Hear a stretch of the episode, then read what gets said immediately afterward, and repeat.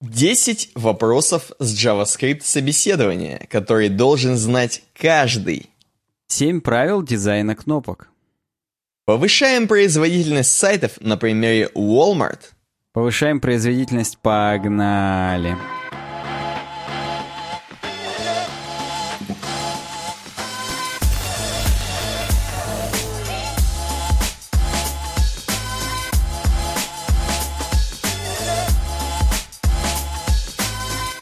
общем, всем привет, да. С вами подкаст э, «Суровый веб», проект UWeb Design. У нас сегодня, не соврать, уже 165 выпуск. И на часах, на самом деле, уже 9 мая. То есть, uh-huh. в принципе, мы можем поздравить всех, так сказать, с наступившим праздником. Стопудово уже с наступившим. Я сомневаюсь, что кто-то нас послушает, когда этот праздник еще не наступил. Таких ну да, то есть невозможно, да, это невозможно сделать. Да, да. И на часах 15 минут второго по Челябинску мы будем ныть сразу сейчас про то, что уже поздно, нам тяжело и вообще, да. Russian... Я, попив... я, если честно, попиваю кофеек. Какой бы это Russian Underground подкаст не был, то есть я попиваю кофеек и стараюсь, чтобы, знаешь, это было э, пока что вот в, в рамках приличия. Пока мы еще слюной не капаем, или ты уже капаешь? Не, я какаю уже слюной.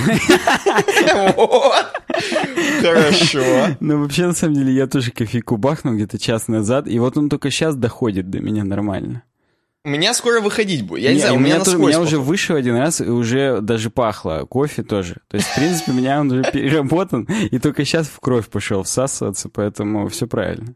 Ну, давай приступим к темкам, потому что первая, первая темка, она... Вот знаешь, у нас последние два подкаста была традиция скобрезные темы вставлять, скажем так. Хм, вот знаешь, вот такие, какие-то, знаешь, какие-то вот как будто мы с тобой в третьем классе, и у нас вот только еще это появляются вот эти желания, и мы с тобой вот эти и мы, экспресс, и... мы стоим около распечати, смотрим на обложки экспресс-газеты из журнала «Максим». И спид-инфо, конечно. Ну... А теперь у меня вопрос, вот эта темка как попала в первую? Слушай, ну ты на Маска посмотри на этой фотографии. Он, по-моему, как раз именно такие же. У него даже желания только сейчас возникли, судя по этому фото. Ну давай. Причем тут недавно была фотография. Ты кидал или кто? Что он там Где с какой-то телкой. Да-да-да-да. Угу. Но это певица канадская, между прочим. Ты любишь канадских певиц, и не надо... Что ты сразу э, так э, окрестил? Ну, Может быть, если бы ты я, был типа, Илоном Маском, типа например, ты бы тоже Она был просто телка, у нее все сделано, пирсинги, татухи. Это вот не девушка, это телка, поэтому... Ну, это если бы ты был Тиньковым, естественно.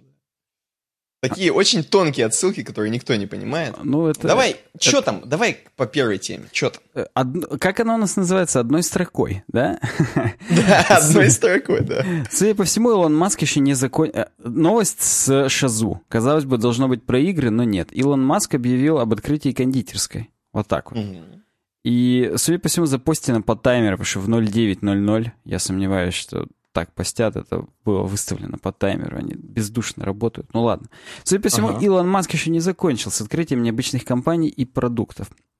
Огнемет Boring Company. Я не помню, мы это обсуждали в подкасте, или просто мы с тобой это обсуждали. Ну, то, что мы с тобой это обсуждали, это стопудово. А в подкасте или нет, что он, да, он сделал огнемет э, с озвученным названием Boring Company. Комедийный проект. в подкасте Чё? это было, да? Может быть, да, да. Комедийный проект, хрен знает что. Это, видимо, про Теслу. Дракон Киборг.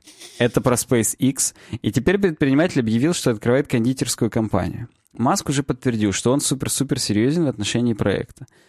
Учитывая, что Boring Company была анонсирована в трейде Твиттера о пробках, неудивительно, если мечты Маска о конфетах стали результатом какой-то совершенно неожиданной... В, в очереди в кондитерскую, видимо, стоял и такой, да угу. похрен, буду проституткой, сам сделаю кондитерскую фабрику, чтобы никогда больше в очереди за зефирками и ирисками я не стоял.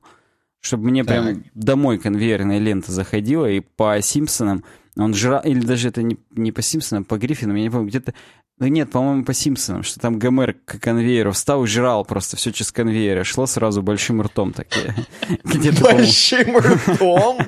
Я, слушай, в других видео видел там про большой рот. Но смотри, э, у меня сразу такой вопрос. Как он, вот, допустим, следующую свою пиар-компанию, например, за запуск э, очередного чего-нибудь там в космос, что он сделает с э, кондитерской компанией? То есть он, может быть, запустит в космос теперь какую-нибудь ватрушку? Как ты считаешь? Может быть, это- Профитроль. И у него сальмонеллез найдут еще в этом профитроле для максимального пиара, потому что как бы у нас в Челябинске же столько новостей про то, что сальмонеллез везде находят. Видимо, никто... я- Чтоб ты знал, опять же, я тут... Мне друг рассказывал, что чтобы правильно, на полном серьезе, э, вот я такой думаю, вот яйца, да, вот все погугли, да, все говорят, мой, не мой, похрен, все равно ничего не отмоешь по факту, поэтому там можно просто разбивать так и надеяться, что... И сильно зажаривать, надеяться, что сальмонеллез умрет, точнее, сам- сама сальмонелла, которая возбуждает. Но есть на самом деле, типа, санпины, как в учреждениях питания нужно обращаться с яйцами. Их нужно на 5 минут замачивать в каком-то 5% растворе, какой-то там, типа, х- какой-то то ли х- хлорной кислоты, то ли... Ну, похер. Короче, в какой-то кислоте их надо за, замачивать. Ага. И там даже в этот момент не то, что там печати эти смываются, там прям конкретно поры такие становятся на яйце видны. Видно, что оно рыхлое, такое, как луна. Мгм. Вот, видимо, это никто не делает, поэтому у всех сальмонеллез. А, видимо, всем лень просто банально по 5 минут замачивать яйца и покупать там эту кислоту, раствор растворять и так далее. То есть э, просто банально техпроцесс не соблюдают. Вот я думаю, он то, с учетом, опять же, что было 100 тысяч миллионов новостей о том, что его компании, хоть и медийно успешные, по факту финансовые показатели у них не очень. Например, даже у той же Теслы, да, это тоже долго обсуждалось. Вот тут, я думаю, будет примерно то же самое. Он будет хайповать очень сильно за счет этих профитролей, но денег ему это ни хрена не будет приносить. Ну, как ты думаешь, будет ли он замачивать яйца? Просто я к этому все веду. Потому что так или иначе булки все равно делаются из яиц. Ну, в принципе, да. Да, он, возможно, как раз замачивал свои яйца, ему пришло в голову открыть кондитерскую просто. Я думаю, лучше мы уже не придумаем шутки по поводу этого. Можно идти дальше. Ну, согласен, одной строкой у нас это было, а второй строкой у нас э, всякие классические наши темы. Ну, Начнем, я думаю, Второй с- строкой, да, кла- классические темы. И причем мы сейчас, я вот в данный момент читаю э, темы, то есть я подсматриваю. Знаешь, как у меня есть партитура, мы с тобой как бы два дирижера. Так, уже Э, хорошо. у меня- по партитуре не написаны классические темы, к сожалению.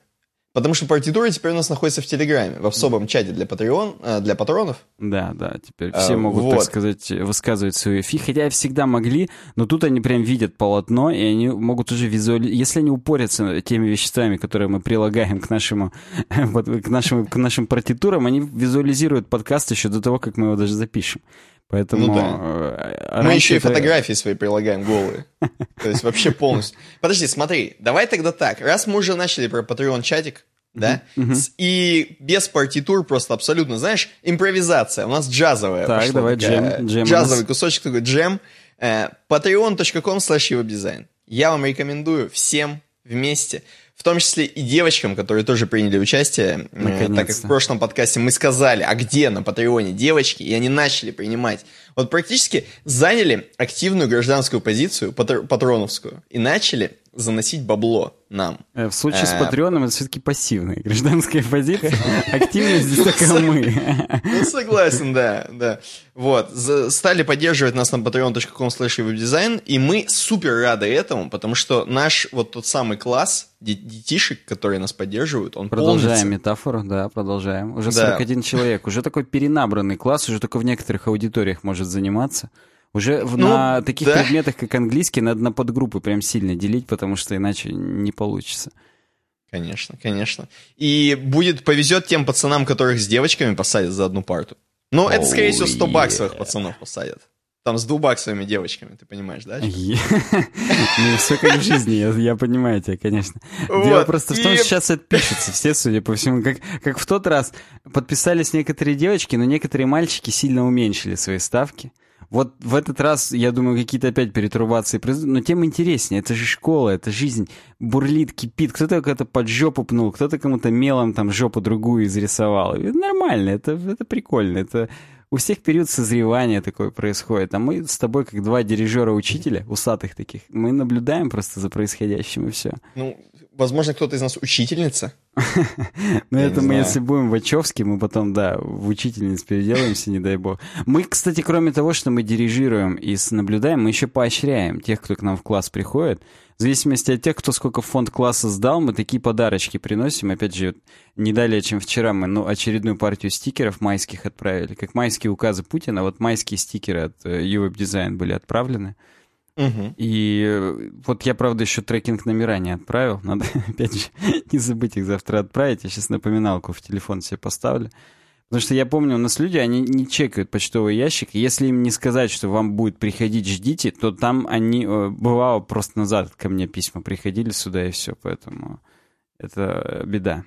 Ну окей, patreon.com slash webdesign. Если вы хотите участвовать в проекте, вы уже видите, что мы здесь, в принципе, прилагаем усилия, чтобы и вас заинтересовать, и чтобы вообще, в принципе, если вы хотите хоть как-то вот интересно вам было, не просто, э, я дальше скажу способы, чтобы вам было и не, не интересно, а нам интересно, вот, но чтобы еще и вам было интересно, поэтому patreon.com slash webdesign.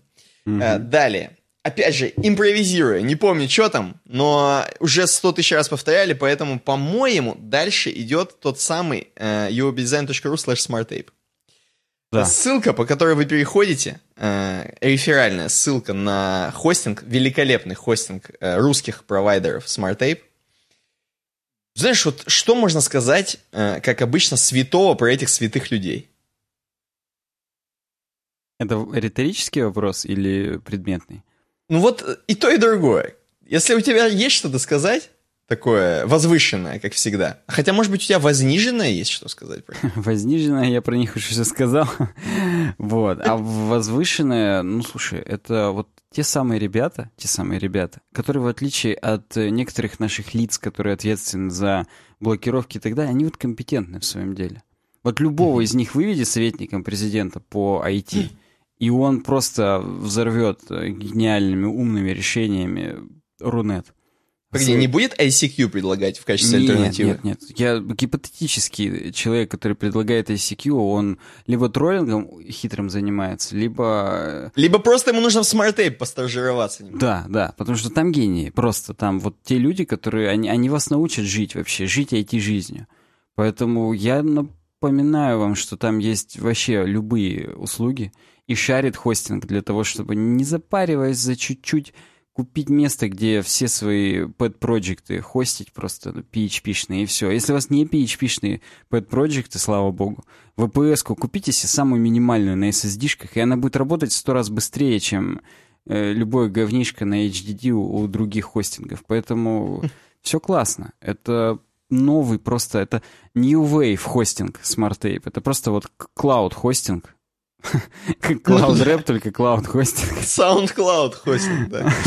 В общем, uobdesign.ru slash smarttape. Да, жмите там на большую эту кнопку, пользуйся SmartTape вместе с нами, она вас переведет на сайт. Кстати, вот очень часто люди спрашивают, а как воспользоваться ссылкой? Что, просто перейти и все?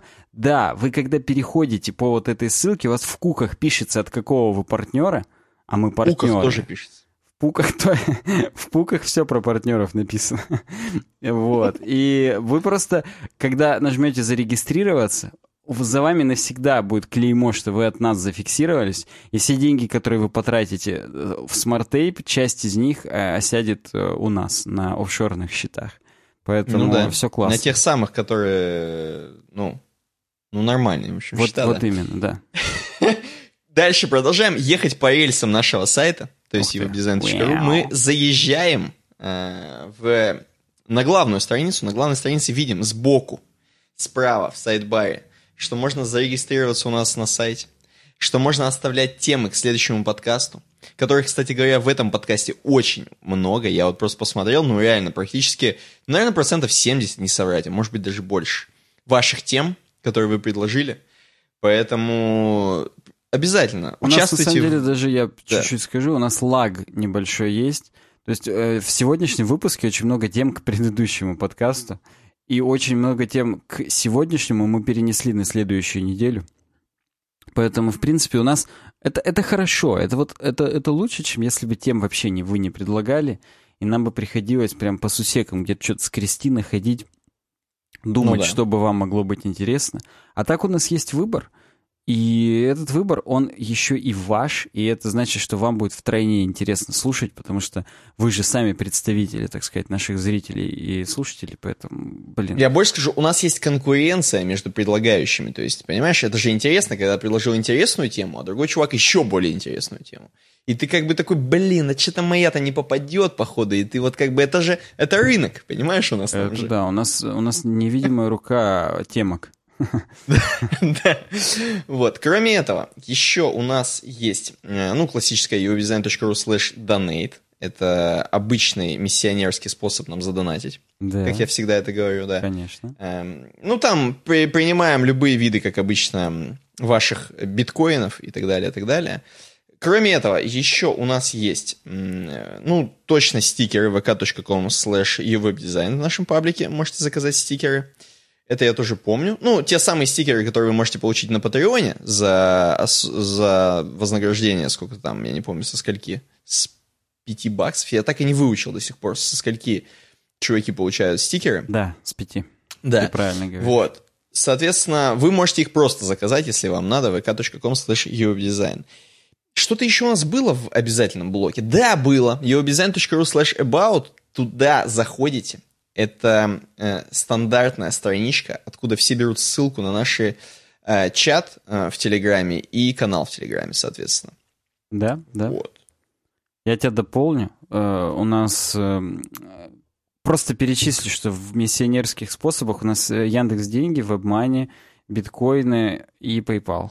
То есть вот, вот так. У нас одно время был Kiwi кошелек, вот, mm-hmm. но почему-то нам туда никто не скидывал деньги, и мы его дропнули, потому что просто ту симку левую, на которую он был зареган, заблочили. Поэтому, уже как бы не получить доступа к тем деньгам, а там... Да, но это я повторюсь еще раз, uwebdesign.ru slash donate, Да, uwebdesign.ru slash donate, и я опять же скажу, что вот э, я, честно, не проверяю вот это все, что тут написано.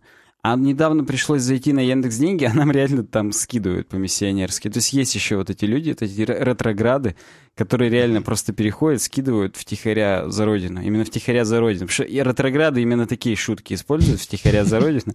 А они скидывают нам денег, и спасибо вам большое. Спасибо всем, кто скидывает такими способами. Мы видим, мы ценим. Ну, в любом, да, в любом случае, все, все, что вы закидываете, это будет потом учтено, потому что когда будет следующая какая-нибудь очередная нужная покупка, например, как шторы, опять же, в класс. Да, да. Например, ну действительно какая-то нужная покупка для подкаста или там для стримов, то мы со всех сусеков поскребем, даже с киви кошелька, который заблокирован, и насобираем нужную сумму. Поэтому вы крутые пацаны и девчонки. Спасибо, спасибо. Да. Идем, короче, Последнее. ко второй теме. Work собака uwebdesign.ru. Угу. Напишите нам со всеми вашими предложениями да, о рекламе. Ты вспомнил. Я думаю, чего нет, точно. Просто да. у вас на экране высветилось. Те, кто слушает на своей тюнсе, я в описании добавлю еще почту worksobaka.uwebdesign.ru. Пишите. Погнали дальше.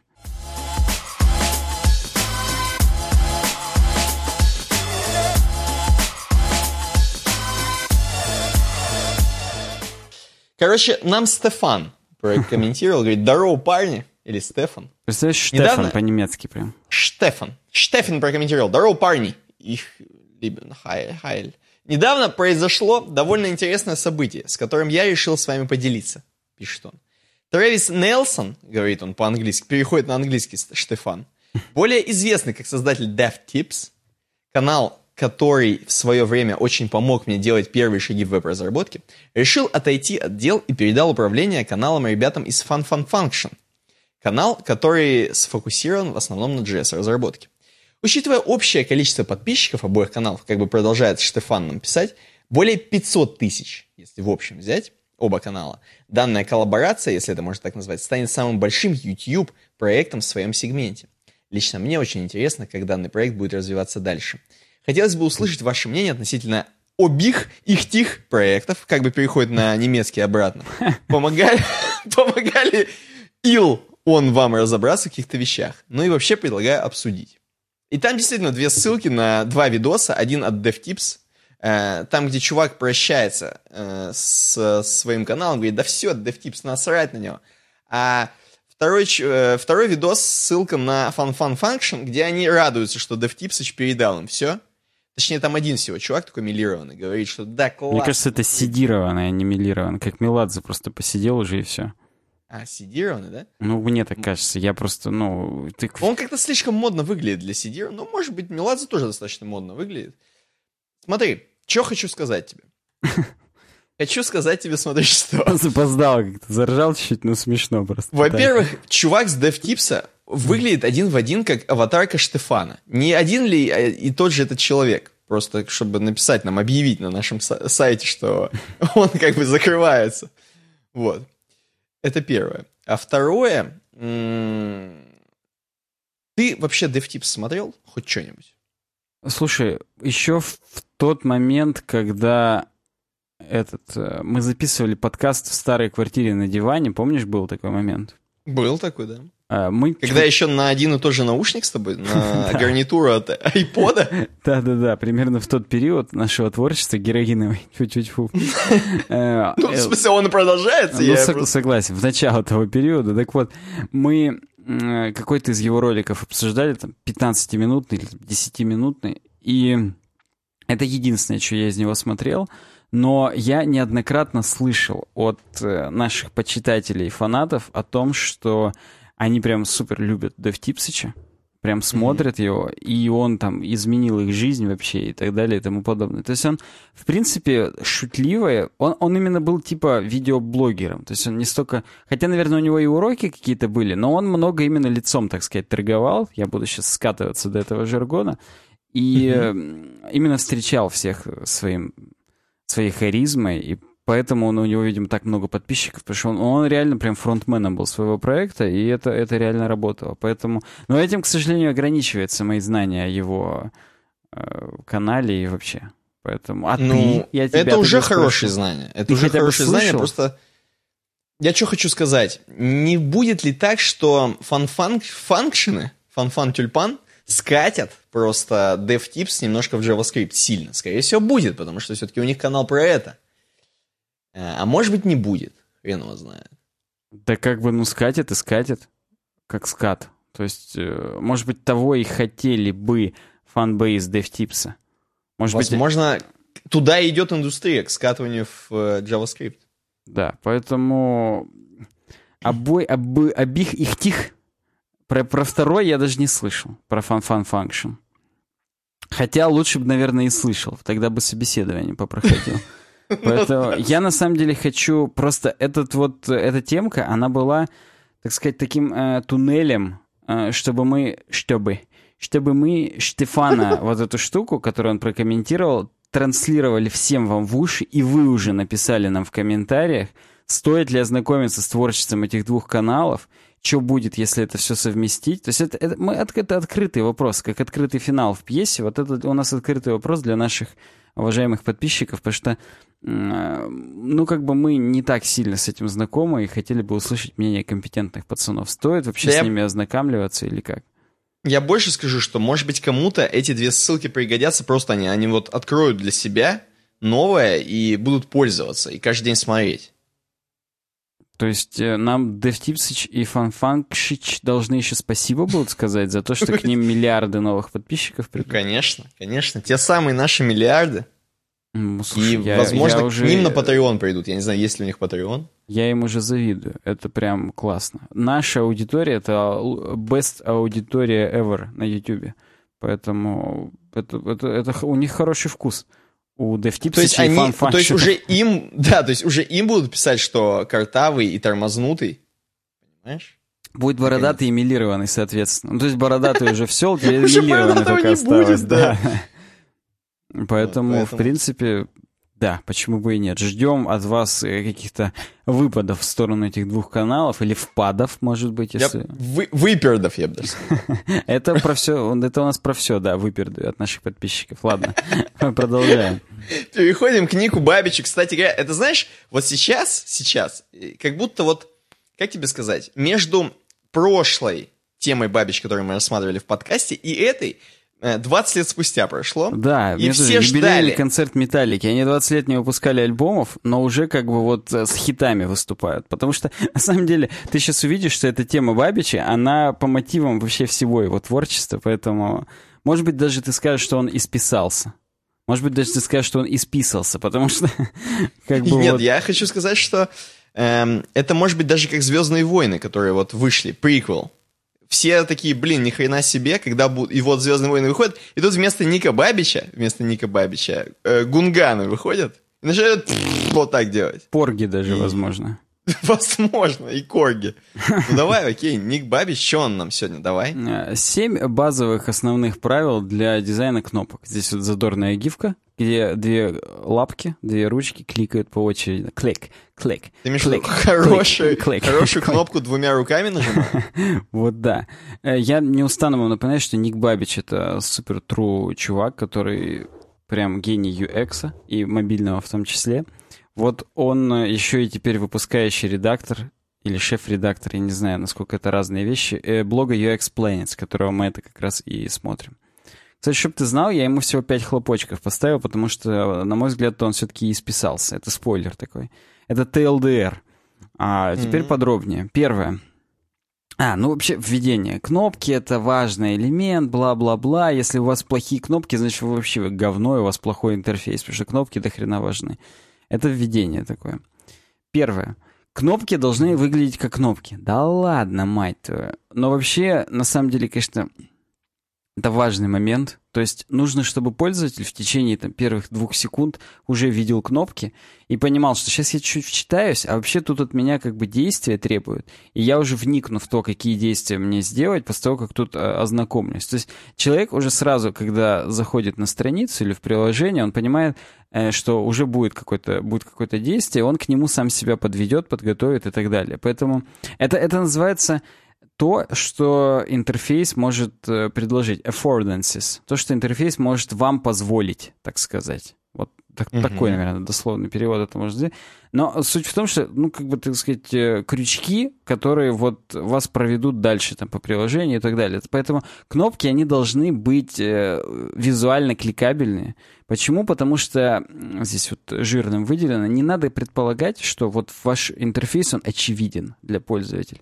Ни хрена это не так. Это он для вас очевиден, потому что вы его сделали, а для пользователя он по умолчанию вообще не очевиден. И ваша задача, как э, UI UX дизайнера, сделать, чтобы он был очевиден пользователю и максимально понятен, и э, пользователь тратил время не на то, чтобы с ним ознакомиться, а на то, чтобы вовлечься в ваше э, приложение, в ваш интерфейс и пройти по тем целям, целям, средствам, договорам, которые именно вы задумывали. Так вот, используйте знакомый дизайн для кнопок. Например, э, квадратная кнопка с заливкой, э, кнопка с э, скругленными кругами с заливкой, кнопка с, со скругленными э, краями с заливкой и с тенькой. Ну и четвертое... Да, это, тенька э, присутствует. Это официальный термин, тенька. Конечно, это прямо вот когда в магистратурах защищаешься по дизайну. У некоторых темы диссертации. Использование тенек в дизайне кнопок. Э, Кнопулек, я думаю, даже. Э, г- Кнопулечек, да. Да, кнопулечек. Ghost button, эти призрачные кнопки, которые не заполнены заливкой, но рамкой, так сказать, обозначены. Это тоже уже достаточно э, familiar дизайн для большинства пользователей, потому что ну, они прям везде были, особенно там лет 5, может быть, 4-3 года назад это прям было э, дико популярно. И в данном случае из этих четырех примеров Ник выделяет э, третий пример как самый очевидно кликабельный для большинства пользователей, потому что тенька показывает то, что кнопка будто бы выпирает и ожидает прям, чтобы ее нажали. То есть она не плоская вместе со всем интерфейсом, а она выпирает, и это выпирание, оно, соответственно, побуждает к действию. Хочется проверить, почему это она такая, ну, так сказать, выпирающая, может быть, она нажимается. Вот Мгм. такое. Это как и мы уже тысячу раз в этом подкасте говорили, но я еще раз скажу, как в старых квестах. Там видно, какие предметы это бэкграунд, а какие нарисованы будто бы поверх, как раз за счет теньки там или какой-то обводки дополнительной. И ты прям видишь, что вот заходишь на новый экран и видишь, какие бутылочки уже можно подобрать и с какими предметами повзаимодействовать. Особенно, когда ты во много игр уже играл, это просто видно. То есть даже mm-hmm. вот в, в наших русских квестах, типа Штирлица или Петьки Василия Ивановича, там э, ты переходишь на очередной экран, и там прям некоторые предметы сразу, ну, люди там или, или предметы, видно, они двигаются некоторые, то есть с ними точно можно взаимодействовать, по крайней мере, поговорить и стандартную одну реплику там будет говорить, да? А некоторые прям именно предметы, там, палка, что ее можно поднять, видно, или какой-то свой предмет на него применить для того, чтобы там продвинуться дальше. Также и здесь с интерфейсами, чем более... Пон... Хотя там-то, конечно, это скорее издержки, то есть там-то, наверное, важно было сделать игру позапутаннее, чтобы поинтереснее было. Не то, что ты зашел на экран и сразу увидел три места, куда ты можешь пройти там. Хотя это, это тонкий момент, вот как ты считаешь, пытались ли они умышленно усложнить в квестах поиск мест взаимодействий для того, чтобы интереснее было? Или они это оставили э, так сказать, э, ну, достаточно очевидным для того, чтобы пользователь, э, игрок просто наслаждался сюжетом и так далее. Блин, ну мне кажется, во-первых, тогда технологически было сложно сделать, чтобы бэкграунд сливался прям вот с этими предметами, чтобы все двигалось там, знаешь, потому что движок был говно, и все было говно, и нельзя было так, что вот ты прям ищешь, ищешь. Но с другой стороны, это действительно было бы очень сложно найти, если в Петьке Василия Ивановича бы все двигалось одинаково, и бэкграунд, и палки, которые надо поднять, это вообще был бы досвидос. И тогда, в принципе, и то, и другое послужило, я думаю, вот этим вот одним единым большим вот этим вот pixel-hunting ом, который все занимались, как бы. Да, вот, потому поэтому. что, на самом деле, я думаю, да, с точки зрения реализации, ты прав, должен был быть отдельный объект, чтобы при клике на этот объект инициировалось действие. А вот заме- замэпить какой-то сегмент бэкграунда, видимо, было нельзя на клик. Я просто, я угу. не занимался геймдевом в те недалекие времена, я и сейчас им не занимаюсь. Поэтому мне... Но сейчас я хотя бы какое-то отдаленное имею представление о том, как это происходит, но о том, как это было тогда, я даже предположить не могу. Это, наверное, это жуткий хардкор был. И даже, наверное, это и прикольно, но как бы уже сейчас... Я не знаю, есть ли какой-нибудь... Ты вот в курсе? Есть же какие-нибудь подкасты про game developing наверняка? И интересно, uh-huh. хоть в каком-нибудь из выпусков, хоть какого-нибудь подкаста обсуждалось, как э, делались игры вот тогда? Какой-нибудь первый Warcraft на каком двигании писался? Какой-нибудь Mortal Kombat 3 для PC? Что ну, наверное, да. Было? В любом случае, тебе, если даже сейчас, если даже сейчас, вообще в наши 2К18 уже роботы ходят, да, даже сейчас ты захочешь написать что-нибудь на Unreal Engine, тебе придется C++ использовать, который тоже, в принципе, тот еще язык. Я думаю, ты будешь примерно себя чувствовать, как 20 лет назад когда ну, сядешь за него. Ты, слушай, C++ в данный момент, он как JavaScript. Для него столько тулзов, столько библиотек, что ты иной раз до настоящего C++ уже и не доберешься. Там обертки над обертками над обертками. Поэтому... Ну, да. Хотя, возможно, да. Возможно, я, да. Это, я это говорю как бы вот я, на самом деле, конечно, поступал в магистратуру по геймдеву, да, про, по, про разработку искусственного интеллекта, и там все чуваки э, Unity были, Гая. Unity Гая, mm-hmm. не Unreal. Ну, это C-Sharp а Гая, да. Точно? Нету ли... Ну-ка, я сейчас гуглю Unity C++. Не, ну, вроде как... В основном через C-Sharp все балдеют. А, ну да, вот есть вопрос на Stack Exchange. Is it possible to use C++ with Unity instead of C-Sharp? Это надо извращенцем быть как бы. Да, и они пишут, что с фри-версии, да, но если есть Unity Pro, то еще... О, все, ладно, говно. Не буду сейчас даже в это вникать. До Это я напоминаю, мы про кнопки Ника Бабича Да, да, все, забыли про все, весь геймдев. Не забывайте про white space. Короче говоря, если кнопка, особенно вот Ghost Button, находится внутри текста и недостаточно обтекается пустым пространством вокруг, кажется, что это не кнопка, а просто рамочка. Знаешь, как в газетах э, э глав... основную цитату могут в рамку так выделить, что типа ты открыл статью, и там три самых главных цитаты Бузовой уже выделены в такую рамочку. Ты, в принципе, можешь все интервью не читать, там уже э, и так ярким выделено, там, я там такая-то, там, я классная, все. И ты, это, в принципе, суть всего интервью. Поэтому... Я думал, обычно все на фотографии Бузовой смотрят, но да, да наверное, заголовки смотреть. тоже стоит Нет, почитать. Бузова не тот человек, на которого вообще есть смысл смотреть на фотографиях. Поэтому в рамочках читают. Хотя, ну, вот, по крайней мере, я. И, и, и пропускают дальше, идут уже к более интересным каким-то вещам. Э, второй пункт большой. Первый был о том, что нужно делать, чтобы кнопки выглядели как кнопки. Второе нужно кнопки располагать в тех местах, в которых они ожидаются. То есть есть какой-то, допустим, всплывающий диалог, Кнопки должны быть снизу. Ты сначала читаешь составляющие диалога, а внизу уже кнопки. Да, нет, э, да, далее, далее, готово. Если бы они были сверху над всем остальным, это бы конфузило людей, потому что далее, далее, готово. Испокон веков с 95-й, там, с, э, не пойми какой винды, были справа снизу. Все, это mm-hmm. уже данность, и это переделать и искоренить, это нужно три новых поколения людей вырастить, чтобы это переделать. Ну, наверняка сейчас, с учетом того, что все быстро развивается, не так много, как я только что сказал, но тем не mm-hmm. менее, это как бы значительно проще использовать традиционные, так сказать, способы расположения кнопок. Третье, нужно кнопки э, подписывать правильными лейблами потому что иначе не совсем понятно, что она делает. Допустим, вопрос. Вы точно хотите удалить такой-то объект? Окей, отмена. Что именно значит окей, а что значит отмена, понять достаточно сложно.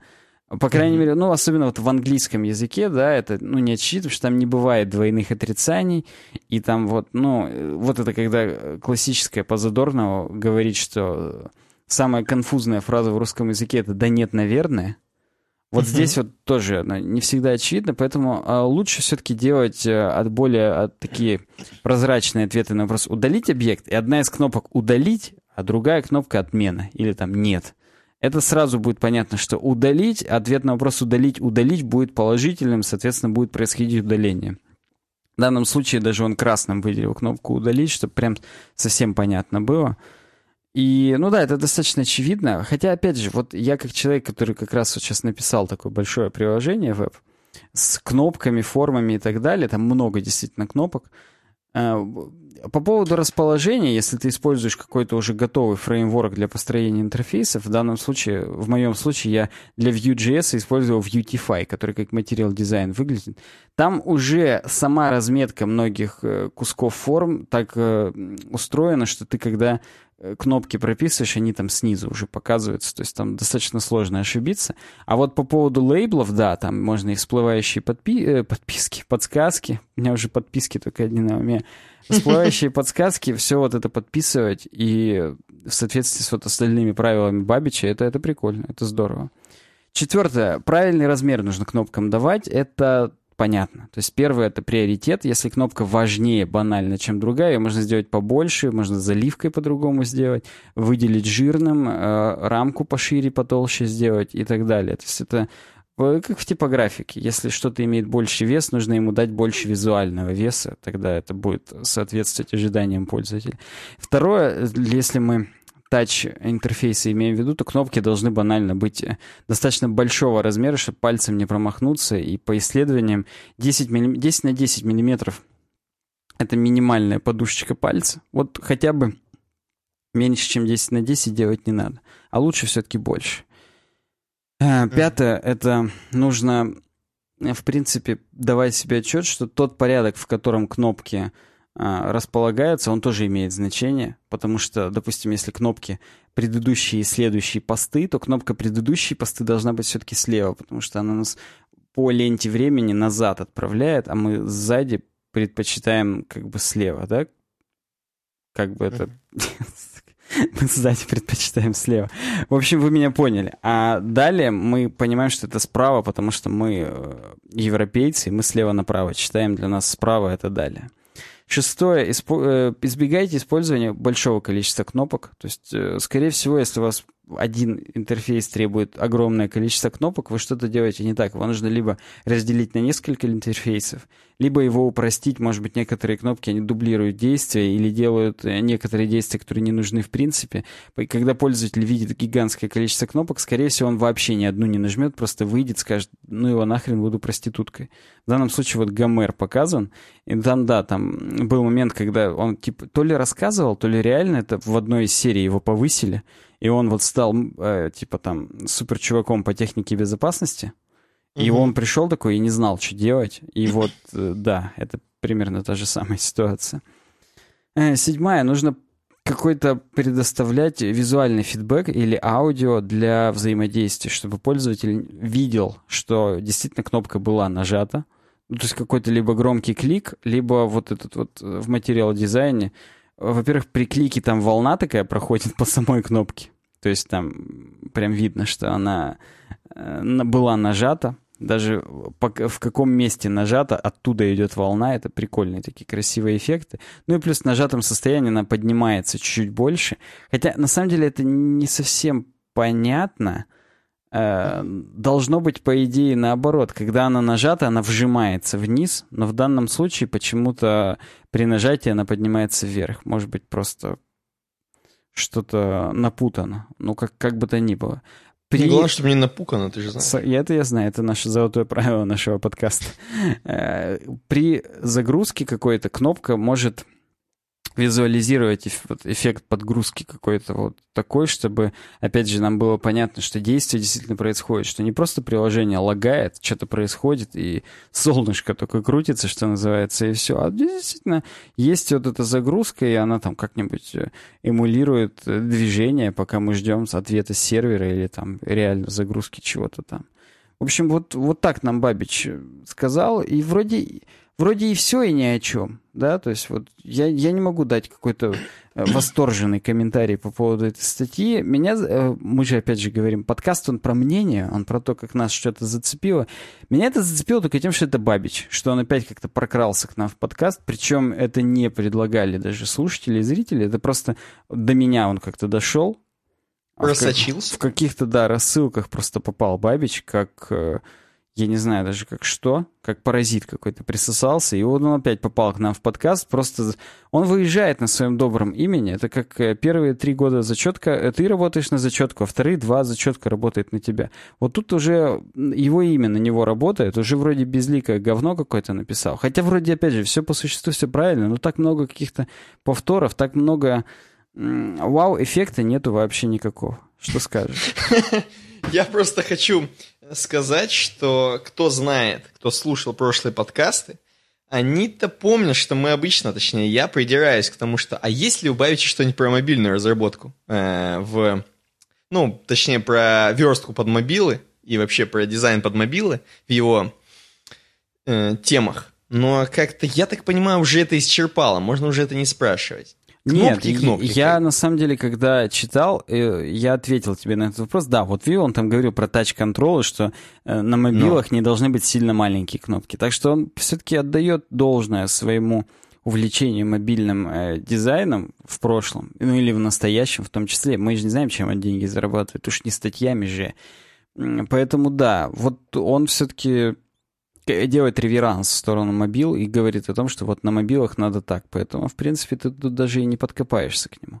Но это не меняет того, что все равно как-то безлико. Поэтому пишите в комментариях свое мнение. Может быть, мы уже просто зажрались. Может быть, это мы уже безлики, это мы уже не те. А Бабич, он все-таки все тот же Светоч. Все тот же Ликий? Да, поэтому не знаю. Говорите, что как, а мы дальше идем.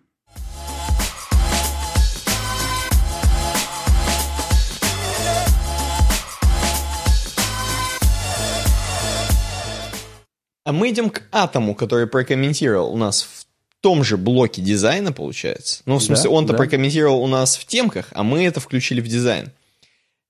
Пишет, зигзагообразное расположение изображений и текста делает сканирование информации менее эффективным. И это одноименная его комментарию тема на Вайсере, на vc.ru. И здесь, ты знаешь, вот как-то неожиданно, что это на vc.ru принципе, как Согласен. это там? Ну, достаточно дженерик новости такие, которые просто, ну, новостного плана. А здесь э, перевод UX материала какого-то. Ну, Но, видимо, посмотрим. это для контент-менеджеров, что ли, для кого они это сделали. Ну, допустим, на самом деле интересная тема. И я ее скажу, я не буду рассусоливать. Здесь очень много, как Бабич, ходят по одному месту и без, обезличивают статью, а статья-то прикольная. Здесь несколько умных идей, которые вот прям вот классно. Я вам рекомендую действительно задуматься об этом. Что? Как мы располагаем контент, а конкретно текст и картиночки у себя на странице? Кто-то располагает как бы эм, по... Ну, если у нас, опять же, в несколько колонок, а именно здесь в две. В две колонки... А в одну колонку, например, картиночки, а в другую текст, соответственно. Описание этой картиночки там или, или каких-то вот таких вот пунктов по абзацикам, да? Угу. Ты, ты показывай, показывай как бы людям, как это происходит, чтобы они не вот в моем бреде путались. А я, я обязательно, я так и делаю. Да. Либо, либо располагает вот так вот красиво, зигзагообразно, как бы, знаешь, э, клиповое мышление развивает в нас, то есть, чтобы мы, не дай бог, не заскучали от одной колонки текста и одной колонки картиночек, мы такие, блин, вот колоночка, небольшая такая колоночка текста и картиночки, и хоп, сбилась, и слева стала текста, справа картиночка, а потом, наоборот, справа, кар... справа текст и слева картиночка. В общем, вот так вот зигзагообразно нас перебивает, чтобы мы, не дай бог, не заскучали. Вот реально. И здесь исследование об этом, типа, а круто ли так делать вообще? Вот круто ли такое зигзагообразное дерьмо делать вообще в принципе?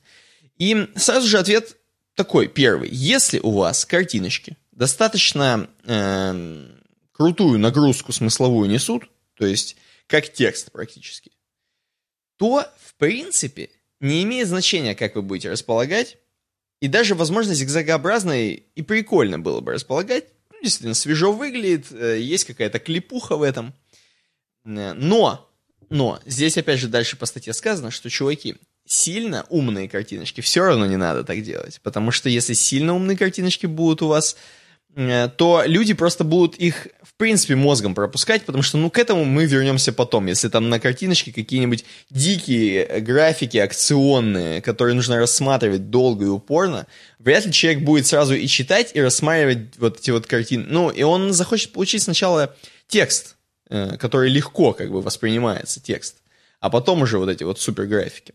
Поэтому, соответственно, если у вас просто достаточно хорошие полной информации картиночки, но не сложные, э, и текст, то можно зигзагообразно их располагать на странице.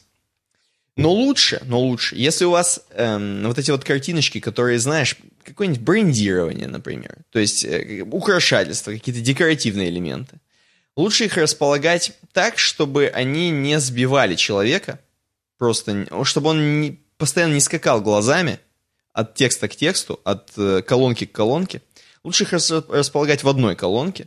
Соответственно, ну, как-то так вот грамотно, делая их, например, ну, пусть будет пусть будет слева или справа, это надо уже думать. То есть, э, вообще-то, как бы, если человек э, европейский, он читает, скорее всего, слева направо, правильно?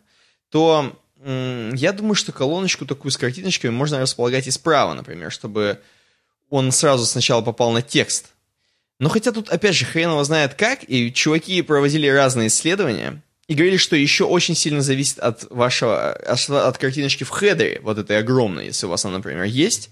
У вас не сразу идет текст, да, с картиночкой, а в хедере такая огромная картинка, то, опять же, зависит от того, как вы настроили читателя.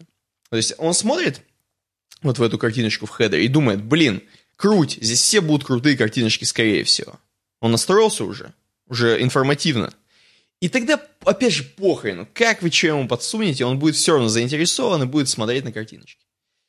Вот. А может быть, вы не заинтересуете, он будет пропускать это все мимо. И тогда, если он будет пропускать картиночки, то есть самый главный вывод, пропуская м- пользователь, который пропускает ваше изображение, он, соответственно, будет постоянно скакать от текста к тексту, если в разных колонках все у вас происходит, то он будет прям уставать дико, дичайше. И, возможно, прям вот ему усилие будет это, вот, вот прям вот текст искать между картиночками этими ненужными. Но если у вас все гармонично сделано, и в хедере классная картиночка, и в тексте, соответственно, изображение классное, то ему вообще все будет круто. Примерно такая идея во всей теме. Я просто Здесь... сразу, когда вижу да. зигзагообразные, я вспоминаю классические лендинги по приложениям, в которых рассматривается функция этого приложения, там оно всегда зигзагообразное. И, ну, исследование прикольное. То есть здесь прям вот видно, что если картинки беспонтовые, то их и так почти нигде не смотрят. Но если они зигзагообразно расположены, то хотя бы чуть-чуть смотрят, их сложно игнорировать. Потому что, э, ну, как бы пользователь начинает привыкать, а, ну слева тогда текст. Начинает слева смотреть, блин, опять там картинка, блин, опять. И он как бы не может перестроиться, и так и так он на эти картинки смотрит. Но, опять же, практика, вот, ну, я посмотрел тоже их исследования, показывает, mm-hmm. что если картинки имеют хоть какой-то нормальный смысл, их все равно посмотрят. Хоть так, хоть так. То есть это, это просто вопрос, что контент first, контент is the king. И в любом ну случае, ну, да. если у тебя классные картинки, где, они, где бы они ни были, их посмотрят. А если они беспонтовые, то их будут пытаться пропускать, но зигзагообразным интерфейсом можно заставить их все равно смотреть. То есть вот ну, и... я могу сказать, что знаешь, что ты еще можешь заставить зигзагообразным смотреть? Э, если ты вдруг хочешь символику какую-то, логотип свой вплести там, чувак никогда не пропустит, если ты зигзагообразным вот таким вот примером будешь навязывать логотип свой, еще какие-то вещи, да, он, скорее всего, попадет, у него отложится это сильно в башке.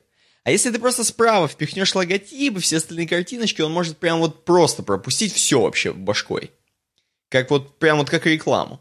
И просто прочитать одну колонку текста, и тогда он не запомнит. Слушай, ну я с тобой согласен, что в большинстве случаев зигзагообразно все равно прикольней.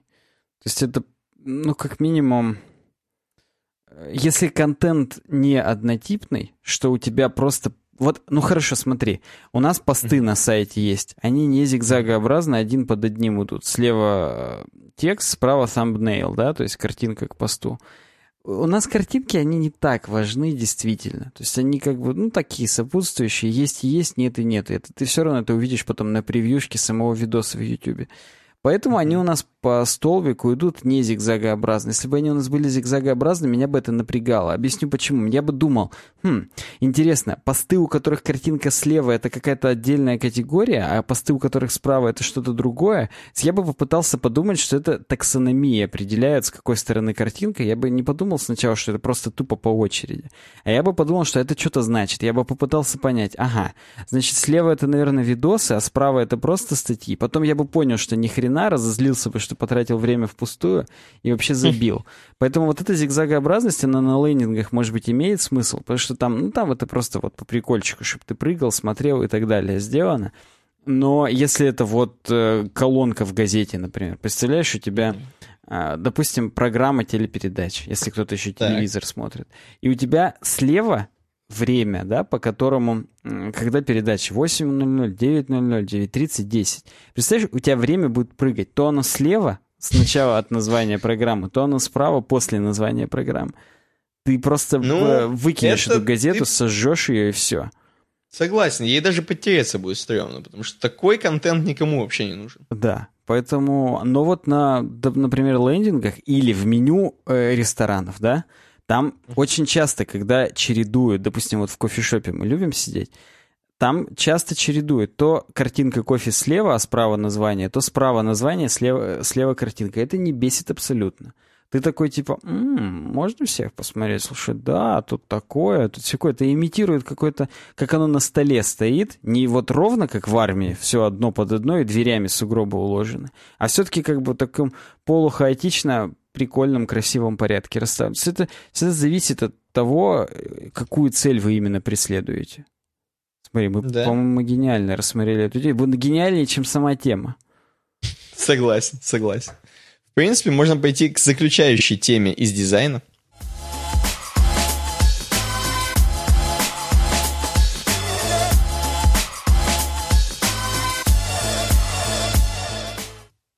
А какая у нас заключающая? Я что-то... Ага, вот так вот. А, да, да, да. Функциональщина работает даже в дизайне, вот это? Ну, вроде бы... Или нет? Нет, нет, нет. Why you should never... логотип. Во, во, потому что функциональщину мы дропнули. Точнее, не дропнули, а перенесли на следующий подкаст. А, вот, она была одним из вопросиков, просто она у меня так и осталась открытым. Так mm-hmm. вот, э, последняя темка с блога uxmovement.com казалось бы, судя по названию, мы должны были уже... Э, должны были уже знать про этот блог когда-то давно. То есть ну, ну, да. мы же вообще здесь про UX все. Несмотря на то, что он выглядит как-то... Вот, есть вот этот автор Энтони, да, который написал эту статью. И Опять же Хопкинс. Э, да, судя по всему. И э, в сайдбаре Recent Comments виджет, в котором типа последние комментарии от людей, там четыре последних от Энтони. Такое ощущение, что он сам себе пишет, сам себе комментирует просто и все. То есть просто это, это не очень попсовый блог. Как он сегодня попал в темки, я не знаю. Видимо, опять же, в какой-то из рассылок пришел. Но это вот э, я, опять же, увидел. Тема звучит так. Никогда не центруйте или не ставьте логотип вправо в хедере на вашем сайте. Угу. И он говорит, что вот было такое исследование от Nielsen Norman Group, О том, что 8... большинство пользователей лучше запоминает логотип какого-то бренда, если он на сайте расположен слева больше, чем справа, например. И типа даже аж на 89% лучше. Ну и на полном серьезе а, он пишет, что да, то есть э, он на основе этого исследования говорит о том, что не надо делать логотип справа, вот как, например, у The Guardian сделано здесь на антипримере, так скажем. Потому что mm-hmm. э, люди уже привыкли, опять же, вот сайты существуют уже миллиард лет, и почти всегда слева был э, логотип, и поэтому люди просто банально ожидают его там увидеть и запоминают. И если они там его не видят, это не значит, что они, так скажем, не понимают, где они находятся. Это значит, что просто э, на 89% шанс меньше, что логотип этого бренда они запомнят, если он будет не слева. То есть вот мне интересно, если сейчас зайду на nike.com, будет угу. ли там вот этот вот э, волна или что это слева сверху или нет? Ну давай, будет, давай посмотрим будет, на волну. Сразу же будет. То Просто есть, видишь, ну? у меня вопрос. Возможно, это появилось еще раньше, чем вообще, в принципе, страницы в интернете. Вдруг это было какая-нибудь... Э, ну, во-первых, как она называется? Буквица или как она? Ну, буквица, Где одна да, большая да, буква. Да, да, да, да. Вот. Может быть, это, ну, вот что-то типа такого раньше было в книгах, например, в печатной продукции. Я пытаюсь Может понять, быть... э, вот э, есть э, у книг, которые именно книги, есть всегда ага. логотип издательства, но он никогда, так. конечно, не слева сверху. То есть он либо снизу по центру, либо снизу справа. То есть он, mm-hmm. ну это потому что очевидно, что это не самая важная часть книги, издательства, да? Ну да. Вот. Я просто, ну в, в обычных книгах там просто заголовок по центру, по-моему, и все, там слева, сверху ничего нет. То есть, может быть, ну, это да. не в книгах, а, я не знаю, что еще у нас бывает, кроме книг в жизни, интересно? Ну, газеты, наверное. Просто, я просто пытаюсь понять, что самое ближайшее к э, страницам в интернете. Брошюрки нет, меню, опять же, ресторанные нет, они как книги, там по центру что-то еще. Ну, слушай, не знаю, даже на холодильнике я сейчас смотрю, у меня логотип, он по центру сверху, то есть он никак не слева вверху. Ну, окей. Ну, может быть, Мы это... будем думать, что это началось прямо вот в интернете. Да, допустим. Допустим, это началось прямо в интернете. Поэтому, да, первый, первое правило справа вот не надо. По центру, по центру можно, но Здесь опять же варьируется. Но то, что слева сверху все равно должна быть ссылка на главную. Потому что кроме того, что пользователь запоминает тот логотип, который слева сверху находится, он на него кликает. А кликает для чего? Кликает для того, чтобы пойти на главную. Потому что в большинстве случаев, а если это не так, то э, зря, на логотип э, бренда всегда повешена ссылка на главную. И в этом случае вот The Wall Street Journal — а, они сделали кнопку Home слева сверху, чтобы даже если пользователь вслепую просто туда нажал, потому что он понимает, что левое верхнее дерьмо — это ссылка на главную стопудово. Это всегда так было, так, так было, так mm-hmm. есть и так будет всегда. А вот в The New York Times там этого нет, там кнопка World. Там ссылка на общемировые новости. Может быть, они так и хотели но неважно, пользователь, скорее всего, будет конфузиться, его это будет бесить, он будет искать, как вернуться на главную. Может быть, они, конечно, не поймут, может быть, они вообще подумают, что world — это и есть главное. Но mm-hmm. суть в том, что хорошим тоном считается, если даже и логотип по центру, ну, для того, чтобы он сразу, допустим, бросился в глаза, то хотя бы слева сверху, чтобы было именно ссылка на главную. Ну и, соответственно, вот он делает выводы, что есть культурные различия, естественно, что у арабов, там, иранцев и так далее, у них, наоборот, справа налево, и там, соответственно, говорит, исследований не проводилось, но есть смысл предположить, что там нужно справа. То есть, как бы, ну, все указывает на то. А, в общем-то, во всем остальном э, вывод как бы все, конец истории. Хм. Ну, неплохо, неплохо. Я тебе, Никита, в рамках, так сказать, исключения предлагаю в этот раз перерыв сделать после дизайна. Ну, Я думаю, просто... да, потому что мы уже с тобой как бы да. должны освежиться, прогуляться порядка скольки-то там метров до этого. Э, как там было в э, бриллиантовой руке. Я уже не помню. Да. Я да, даже, если давай. сейчас я даже не помню, в какой момент фильма это было и где. Ты, вот давай эту интригу мы сохраним, и после давай. перерыва ты мне расскажешь, где это как было. Мы даже да. не будем делать подтасовку, и ты мне во время перерыва не будешь рассказывать, чтобы я сам прям хотел узнать об этом вместе с нашими э, зрителями и слушателями. Хотя они-то все знают, наверное, у нас там большенькие уже. У нас сильно тинейджеров-то нету, которые с кепочками назад нас сейчас У слушают. нас старики, я больше скажу, старики одни слушают. Э, Да, да, конечно, будем не политкорректными. Это правильно. Это потому что Russian Underground подкаст. Короче, э, увидимся после небольшого перерыва.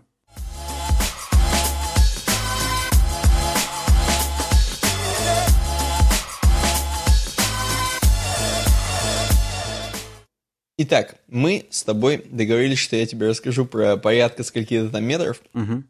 Я не нагуглил скольки метров, даже не, в смысле не старался, я бы, естественно, нагуглил, это знаменитая фраза э, из бриллиантовой руки.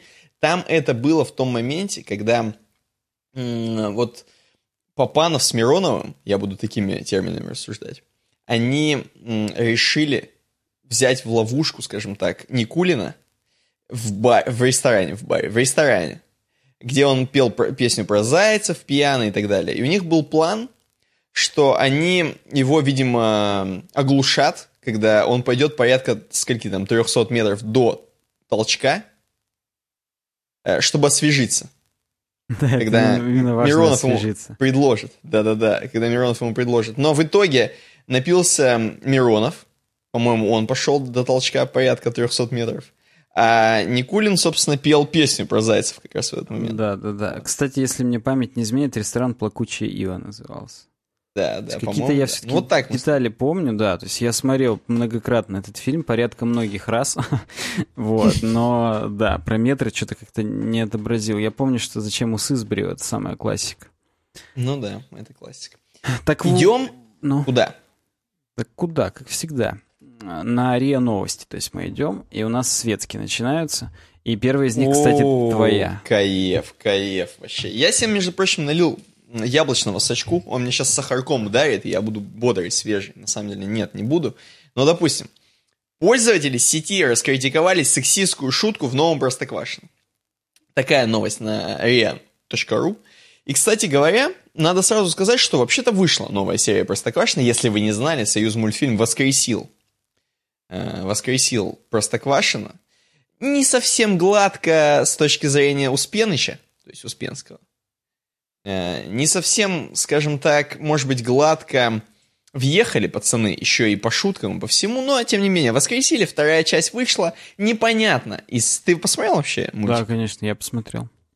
Вот, э, короче говоря, может быть, не совсем гладко по графике, я бы сказал даже, ну, как-то, я опять же сегодня посмотрел вторую часть, и м, давай сначала просто про вторую часть. Вот, просто про вторую часть. Я не буду спорить, что там происходит. Кто-то, может быть, хочет посмотреть. А, то есть мы не будем, Но- как, в этот, как в тот раз, пасхалочки искать.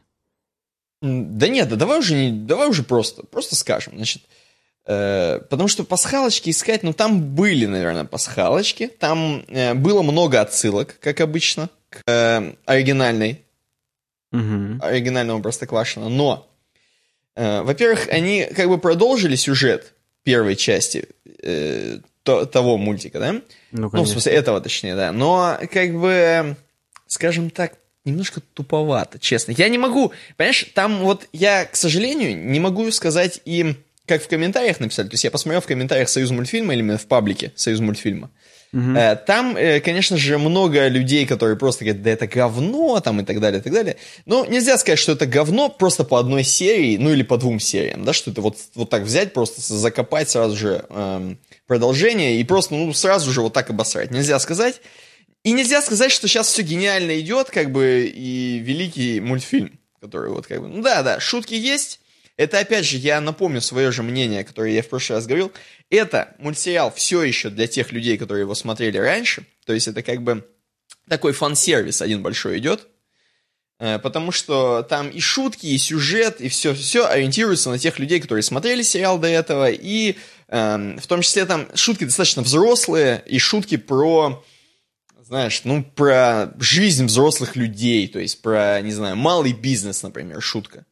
Это, я да, вот, да, это, это, практически спойлер. полит- это практически политическая шутка такая была. То Да. есть она именно про Да, да, Россию. Если ты все еще, уважаемый наш зритель или слушатель, не смышленыш и не понимаешь, что у нас какие мемы в России, то да, будет просто не смешно. Вот, и там эти вот российские мемы реально используют. То есть, знаешь, скоро уже, ну, будет реально политический. Просто скоро будет КВН, как бы. В КВН же много политических шуток. Вот скоро будет, я чувствую, это в Простоквашино. Э, Вторая часть, честно признаюсь, по- понравилась меньше, чем первая. И мне там, мне почему-то понравился, ну, я не знаю, я просто извращенец, мне понравился там, опять же, это спойлер будет небольшой, но там была такая аналогия с настоящим Простоквашино, вот, э, там, где родители приехали не в то Простоквашино, Мгм. мне почему-то понравилось. Вот, в принципе, ход прикольный, что они приезжают не туда, можно было даже это развить как-то. Но они просто прикололи, сделали похожих героев, как бы. Да, чисто похожий герой это смешно. Я прям именно ржал. Потому что там собака как кот, это спойлер, опять же. И там именно тупо это сделано, прям именно, знаешь, как будто это кривое, кривое зеркало, да? И Да. там именно все максимально извращенные, совсем наоборот. Это прям смешно, да. Мгм. Ну вот, и сейчас разовьем тему, опять же, раз это уж моя тема, я продолжу говорить, что про сексизм конкретно здесь. Э, вот Нария конкретно упирает на сексизм в шутке. Там есть шутка, э, которая, м, скажем так, звучит... Ну давай, опять же, мы уже спойлерим, уже спойлерим. Э, в, в- в одном моменте, где э, вот они забредают как раз в не то Простоквашино, э, есть шутка про навигатор конкретно, эм, по которому ориентировалась мама дяди Федора. И папа как бы отпускает такую шутку. Тебе в навигаторе надо было мужской голос выбрать, э, женский часто э, право и лево путает, отвечает ей муж. Как бы. Вот. Они не туда заехали, все, типа. И м, действительно там, типа, вот в комментариях пишут сексизм и так далее, и так далее, и так далее. Типа, в общем, напирают на это. Ну, давай так. Короче, э, я как бы буду здесь играть полицейского, который заступается за точку зрения девочек. Ну, здесь конкретно все три э, представлены девочки. Конкретно. Слушай, девочками их очень сложно назвать. Я открываю для наших зрителей сейчас их портреты ВКонтакте. Хорошо. Я буду человек, который заступается, и скажу, смотри, э, даже я даже не столько заступаюсь, сколько просто скажу. Короче, я как человек, э, который любит юмор, да, просто вот просто любитель, не Так. профессионал. Э, короче, скажу, что очень часто и легко шутить на темы, которые, знаешь, которые типа показывают какие-то очень легкие различия. То есть вот легко придумать шутку на фоне, допустим, там эм, э, условно неравенство полов, там, допустим, условно м, рас неравенство, опять же. Ну, ты понимаешь, то есть, короче, вот такие вот, когда их легко придумать, такие шутки, они легко придумываются, они, кстати говоря, смешные для кого-то, для кого-то не смешные, да? Э, И они как бы... Они всегда, короче, выстреливают, потому что, ну, это, это просто, короче. И здесь вот такая абсолютно простая шутка, короче, которую, ну, несложно было придумать, и она зачем-то здесь вплетена так прям вот как-то, ну, жестко вплетена, знаешь, я не знаю, ну, можно было бы, в принципе, и без нее обойтись, но вот она здесь есть, короче.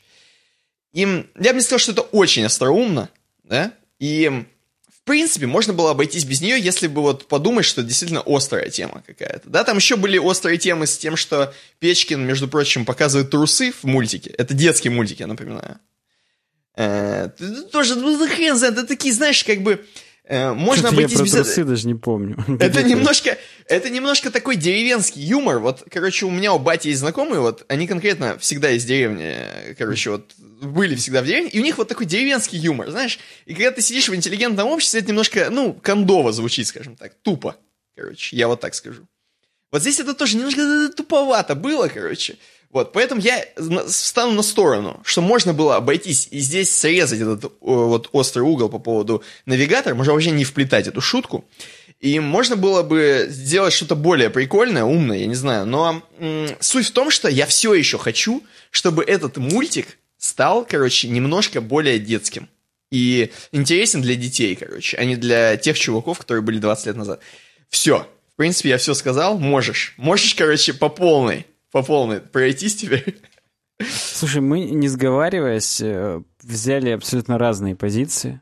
Угу. Во-первых, я за то, чтобы этот мультик так и оставался мультиков для старой аудитории, потому что для детей полно мультиков настолько фриковых и неадекватных, которые я вот смотрю, и вот более максимально не понимать то, что там происходит, я уже не могу. Про свинку Пеппу я вообще молчу. Так, Про но это нов... еще нормально. Кстати говоря, ее в Китае запретили, по-моему. вот именно.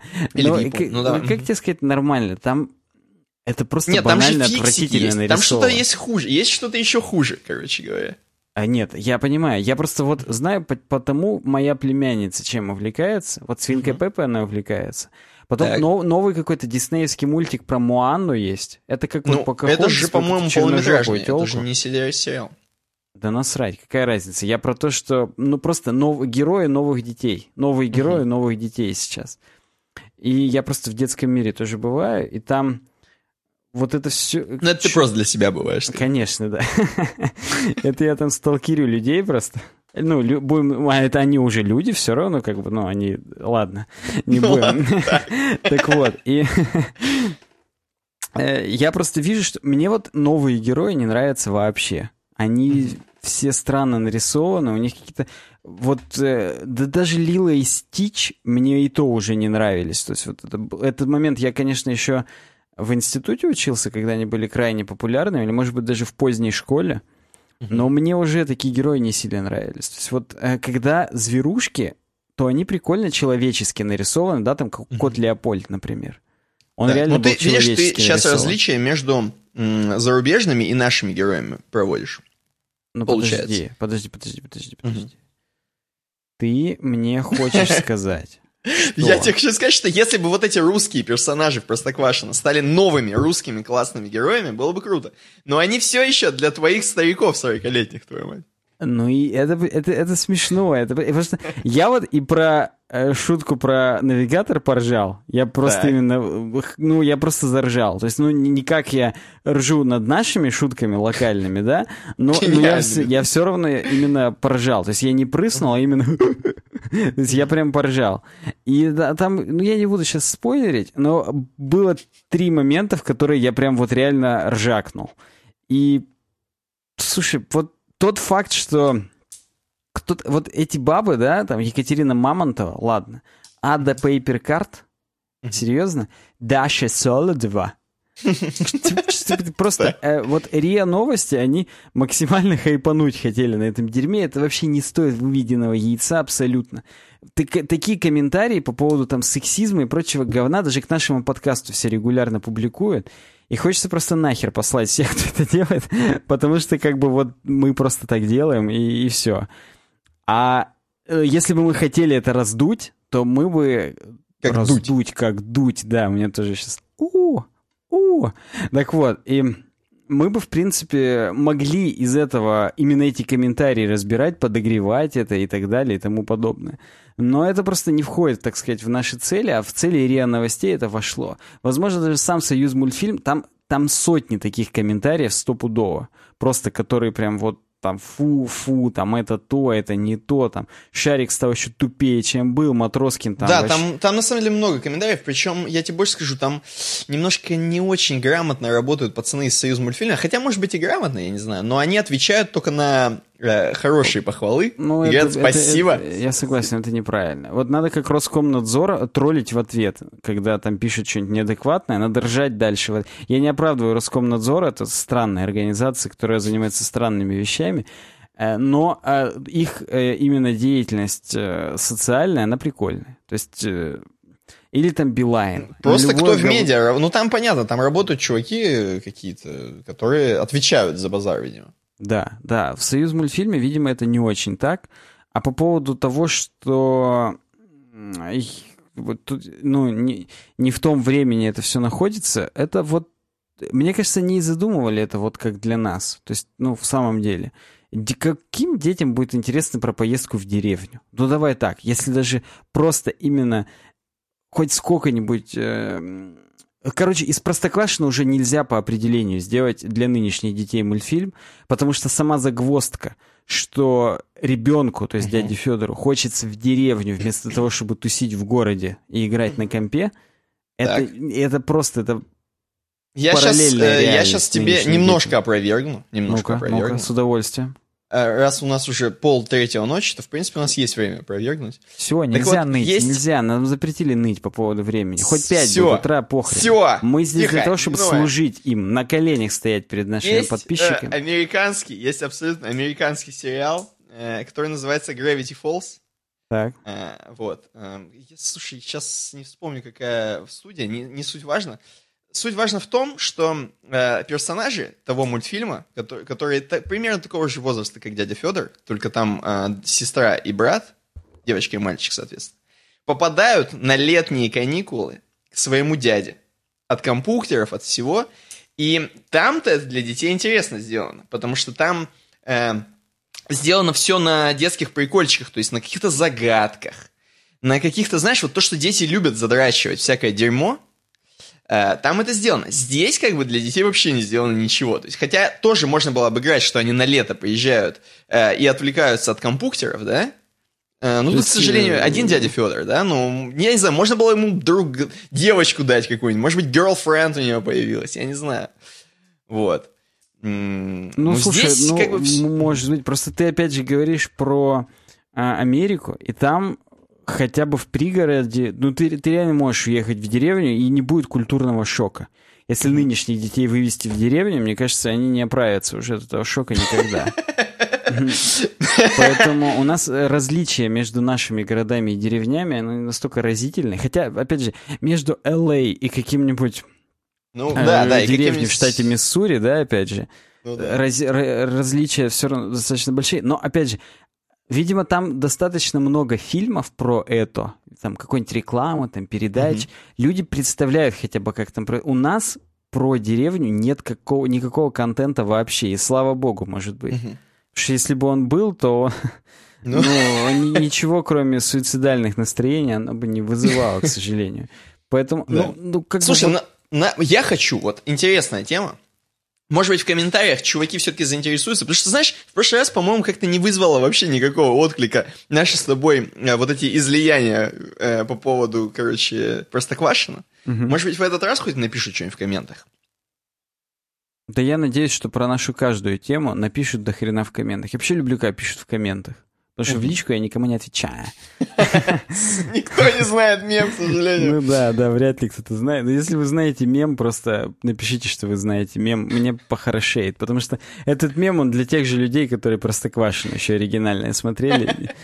И, видимо, им и останется, опять же. Давай дальше.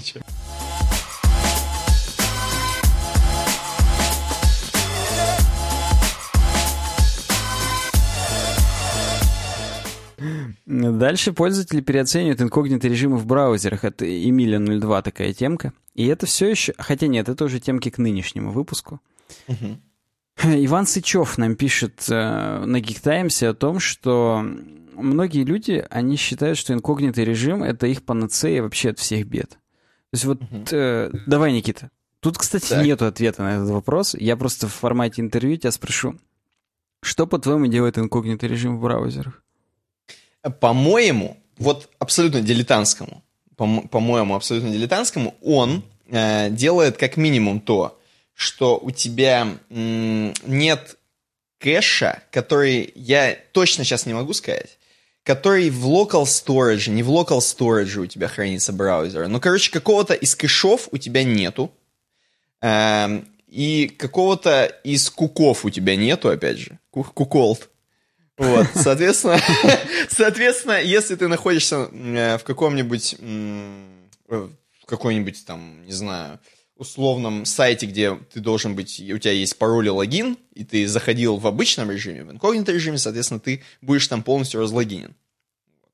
Так, это первое. Есть вторая функция, очень Давай важная. еще подумаем. Ну, наверняка я знаю, но сейчас башка не варит максимально. О, окей, окей. В общем, по поводу куколда, Э, да, действительно, ни local storage, ни куков нет, то есть ничего нету, что оставило бы какой-то стейт э, в, ну, в сайте. Ты, наверное, заходишь, как будто ты заходишь первый раз. Но, опять же, э, ну да, и второе, history не сохраняется. То есть, если ты там что-то посмотрел, то в обычном браузере у тебя этого в history не будет. Угу. Вот это две единственные функции, которые ну, я да, лично да, знаю. Это естественно, я, да. Я не догугливал дополнительно, но я предпочитаю думать, что это все. Но... Ну, Да, mm. это, в принципе, то, что и нужно от инкогнито. Наверное, многие думают, что это еще и э, ФБР об, о вас не узнает. Вот да, к сожалению, многие люди некомпетентны абсолютно в этих вопросах, хотя, может быть, и к счастью, так смешнее даже. Но э, вышло из... Что-то произошло у меня в этом в коридоре. Сейчас, сейчас я выйду. Не знаю, что-то лопнуло там, может быть, лампочка. Сейчас, подожди, я подойду, посмотрю. Мы остановились на том, что люди неправильно интерпретируют э, то, что у них происходит в инкогнито режиме, э, и, провели исследования просто с различными браузерами. Chrome, Firefox, Edge, Brave. Что за Brave, я понятия не имею. Но вот mm-hmm. да. Причем, ну, здесь написано, как исследования проводились, что там э, выдуманный браузер был Onyx с какими-то 13 режимами. В общем, суть в чем? Суть в том, что э, люди думали, если они в инкогнито режиме работают в своем Google аккаунте, то у них не отслеживается их история запросов, там что-то еще, реклама, не пишется в их Google аккаунт и так далее. Бред так. бредовый. То есть, ну, это, естественно, не так. Если ты в инкогнито режиме все равно логинишься, то один хрен э, у тебя это все будет э, полнофункционально работать. Это 56%, между прочим, так думал. То есть это больше, больше половины людей думали, что если они логинятся в инкогнито режиме, то у них ничего не запоминается на, на, на сайтах.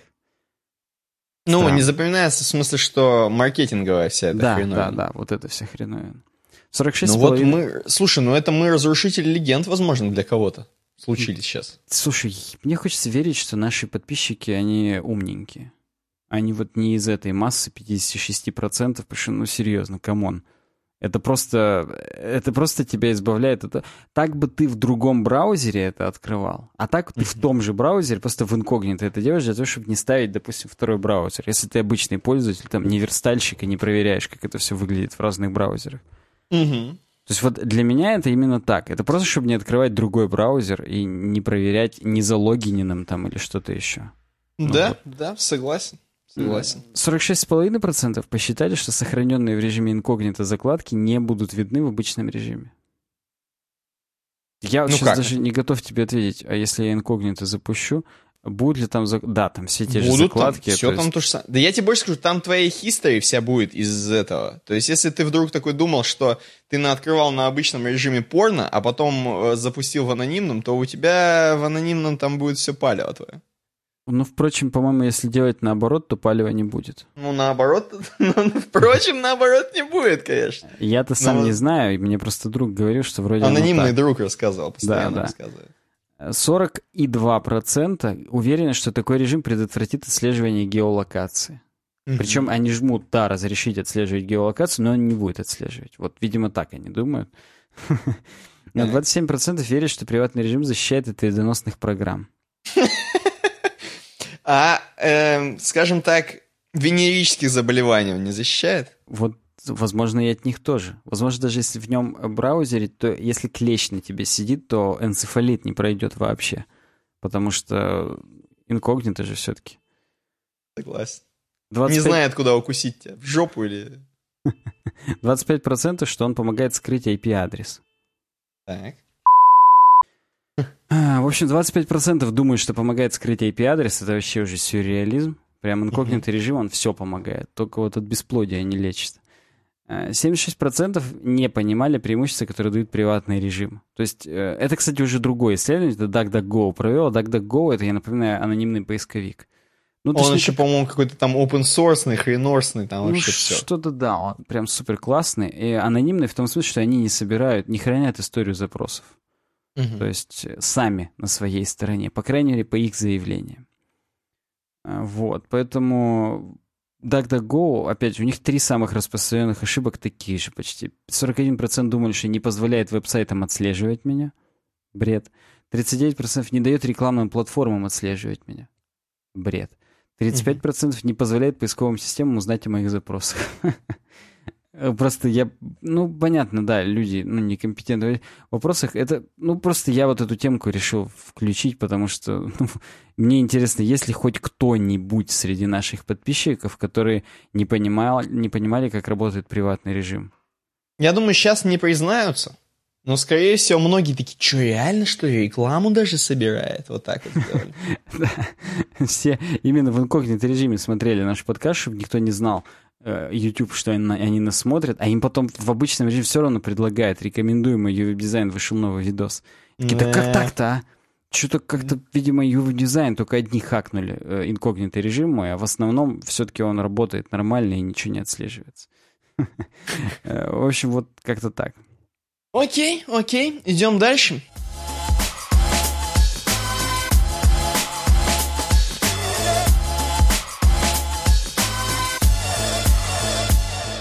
Следующая темка это у нас что? Это разработка. И, между прочим, в разработке первая тема у нас как бы продолжение темы из прошлого подкаста. Но в прошлом подкасте она не была в разработке. Но имеется в виду, э, это вот линия перешла из каких-то там светских социальных новостей в разработку. Представляешь? Линия, фронтендер. радужная нить.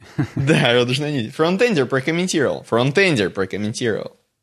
В разработку пойдет в охоточку, пишет он. Все разложено по полочкам. У него охоточка, полочки, понимаешь? И без лишних фрон фронтендочек. Без лишних заноз, что даже весьма полезно и интересно, пишет он. И классную действительно тему предлагает. Но я сейчас буду с ней бороться. До свидос. Там ты мне понадобишься в некоторых местах. Ух ты. Это, я даже не знаю, как это назвать. То есть, реально, вторым пилотом. А там даже иногда и первым. Ну, Короче, сейчас, здесь да. Иван Акулов на своем же сайте, собственно, amakulov.com вот так вот, без лишней скромности. Мне интересно, это и есть фронтендер, или это какой-то друг его анонимный, или кто? Что это за человек Иван Акулов? Я когда эту тему предлагал, я даже не думал, что это будет каким-то таким узконаправленным пиаром. Ну ладно, возможно, Иван Акулов вообще не нуждается в пиаре, он гений. Возможно, да, потому что он здесь реально немножко посмотрел на сайт Walmart, который они переделали, редизайнули, да? И, короче, mm-hmm. говорит, я тут э, нашел, как оптимизировать, собственно, вам принес. Э, значит, посмотрел на сайт, то есть walmart.com, соответственно. Угу. И м- давайте пройдемся, типа. Я загрузил вот просто страничку, и оно мне грузилось, говорит, секунды три, говорит, вот начался контент показываться нормально. Угу. Начал контент. А, говорит, вообще-то нормальная тема, когда грузится все хотя бы за секунду, и, или, ну ладно, там 1,2 там, секунды примерно. Вот.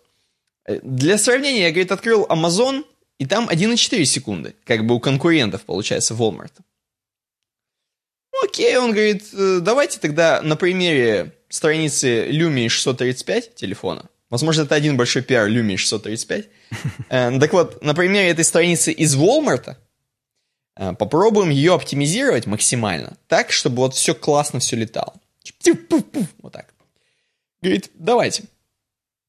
Начнем. Первый здесь вот пункт, который он говорит, это давайте все-таки текст, точнее, по-моему, про шрифты, да.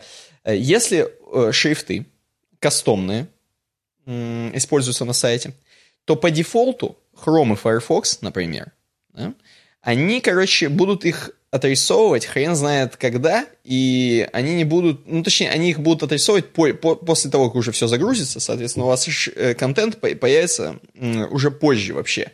То есть человек не сможет читать поначалу. Да, поначалу будет белое все. Да, и это делается за тем, чтобы шрифты никак не прыгали, и есть вот такой вот термин FOUT, F-O-U-T, угу.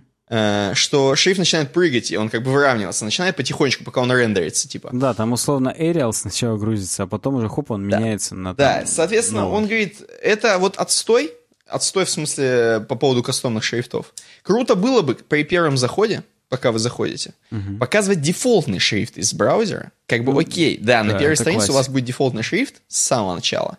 Но когда мы уже дальше переходим, там подзагру... подзагружается ваш, ваш, ваш кастомный шрифт, соответственно. То есть он, вы, уже, вы пока вы загружали первую страницу, чувак смотрел на первой странице, перейдет на следующую, там будет уже у него все красиво. Собственно, он пишет, как это все сделать здесь. Э, через э, фонд Display Optional. Э, вот, написать в CSS-очку себе. Ну, мы как-то раз говорили, совсем недавно в каком-то из подкасте, mm. что из подкаста, что это Э, далеко не во всех браузерах работает эта функция. Поэтому я от себя добавляю, что нужно подумать именно о том, как сделать, чтобы прям везде было, если вы хотите именно Да. Чтобы, чтобы работало прям вообще везде-везде. Потому что фонд э, Display Optional — это что-то из нового. Угу. Эм, кроме этого, кстати говоря, он тут еще писал какую-то тему. А, сейчас я пытаюсь... А, так вот, если у вас это single-page application, вдруг, не как на Walmart, а если у вас single-page application, не забывайте, что у вас на следующей странице, как бы, без перезагрузки специальной нужной, да, там, как я не знаю, как в single-page application это делается, э, не подгрузится новый шрифт кастомный, если вы захотите на первом э, дефолтный отобразить. Потому что если это просто обычные странички, да, то понятно, что оно загрузится. Потому что перезагрузка страницы произойдет. Вот. А в Single Page Application по-другому как-то это делается. Ну, Далее. Там через... Э, вообще, по идее, допустим, если на Vue.js, там есть View Router, который действительно, он подменяет содержимое, так сказать, э, того контейнера, который ты делаешь, что это Router View. А, и там не будет никакой перезагрузки, там ты будешь все время э, с неподгруженным шрифтом, с Arial сидеть, и только потом, когда пользователь случайно Ctrl-Эрнет, uh-huh. или если ты не отправишь там window reload, или я не помню, какой дефолтный метод для этого, он не перезагрузится, просто так и будет внутри ходить, поэтому... А может быть, опять же, это и к лучшему, потому что перезагрузки они все равно будут бесить, если ты ее впилишь там, неожиданно. А а так, может быть, ну да, пользователь будет пользоваться, а через, простите за тавтологию, а потом с обеда придет, заново зайдет и уже будет с новым шрифтом. Вот, вот так, наверное, это будет в итоге. Окей, окей. Идем дальше. Эм, оптимизируйте JavaScript свой. Он говорит, я, говорит, захожу и смотрю, что вообще-то на странице скачивается 2 мегабайта газипнутого JavaScript. На угу. том самом Walmart, на той самой Lumii на странице. Так, так, так. И говорит, это опять же не очень good. Было бы круто. Не есть good? Не есть good. Было бы круто. Я вот посмотрел, говорит, и один из, э, одна из библиотечек, там каких-то bundle 3p min hash.js, она не э, загружается вот с этим вот defer. Угу. Э, ни с осинком, ни с defer. Не загружается, соответственно, она сразу хреначит, получается, и ты ее всю выкачиваешь при первом заходе. Потому что если бы ты дефё сделал, то это было бы, я так понимаю, как-то там типа она синхронно бы загружалась. Да, синхронно, да. Вот. Короче, он здесь он опять же расписывает, как нужно написать правильно это в скрипте, как это надо вызвать, короче, сделать, чтобы у вас, короче, эта библиотечка загружалась синхронно конкретно. Это важная тема, потому что у них ну, почему-то сделано все, кроме вот именно этой библиотеки. Она как бы весит тоже, занимает.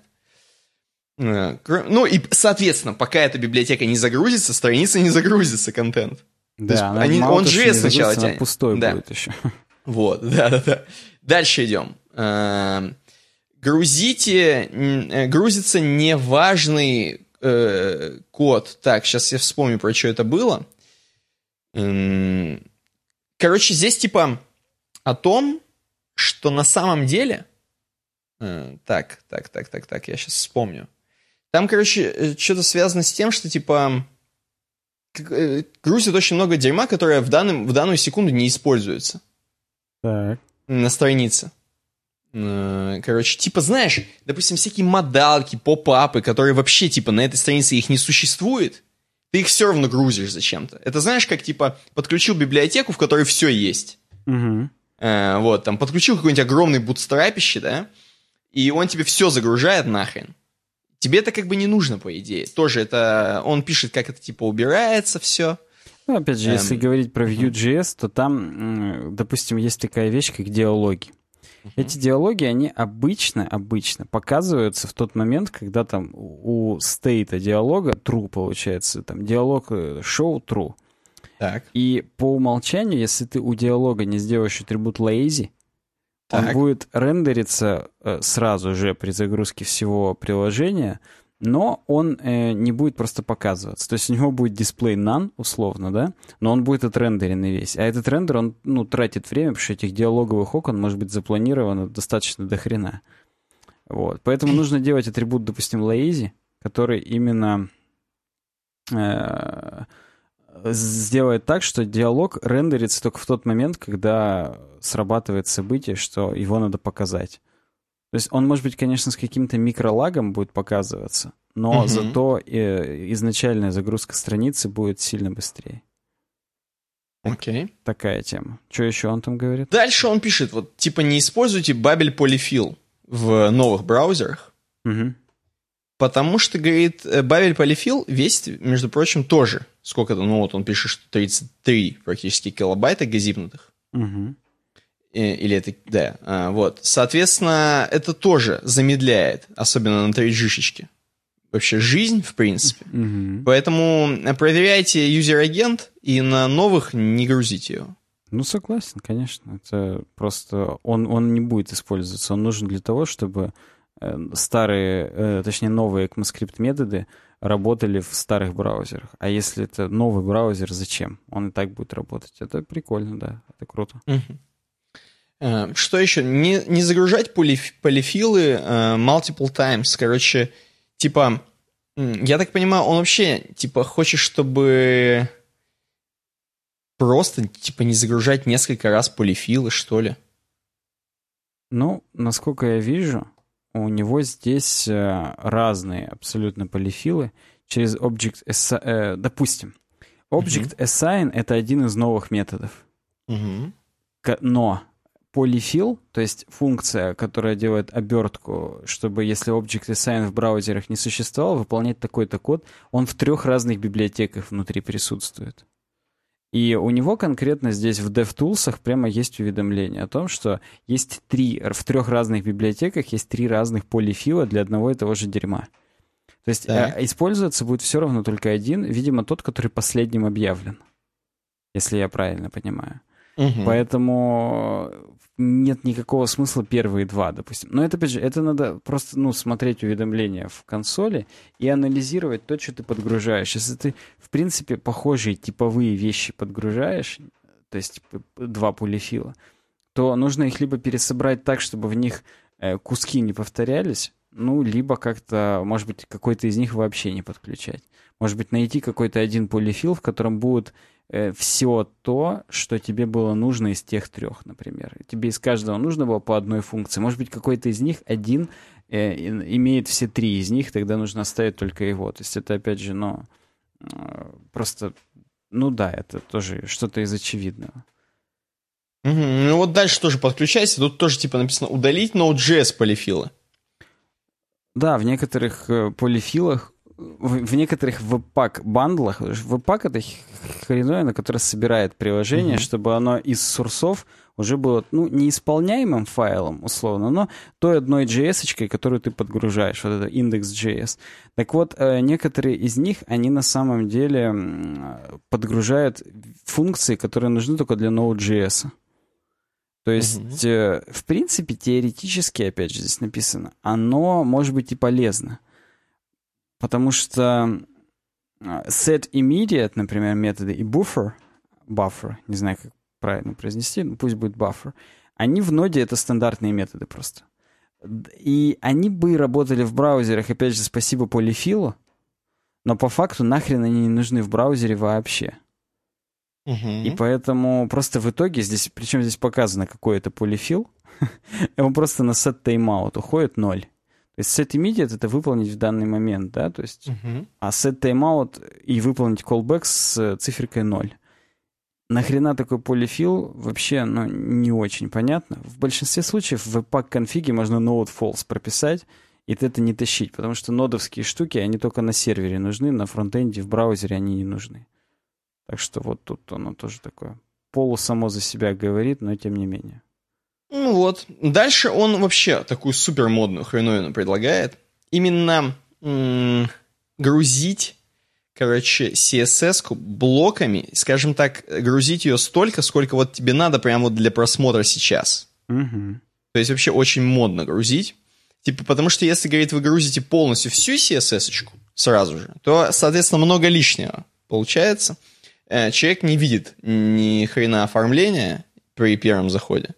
Соответственно, здесь он тоже расписывает, как м, модно загрузить, возможно, каким-то таким, ну, не то чтобы lazy лодом, но реально сейчас, сначала сейчас показать то, что... Как, как он тут это предлагает сделать, даже интересно. Uh-huh. А, ну он тулзы. Penthouse Critical. Они просто именно анализируют. то дерьмо, которое видно в данный момент, и подгружает только то, что понятно. То есть он э, массив стайл CSS, массив CSS файлов, и он проверяет, что э, грузить только в тот момент, когда срабатывает событие дом контент loaded. Ну, окей, да, почему бы и нет. Он сначала... Причем он не умно анализирует, это не автоматизированное дерьмо. Это просто он сначала подгружает только critical, а потом uh-huh. по очереди подгружает, просто JavaScript создает э, элемент link и подгружает уже новые, но просто из-за того, что они после того, как уже отрисовалось первое, подгружается, это тебе не затормаживает первый view,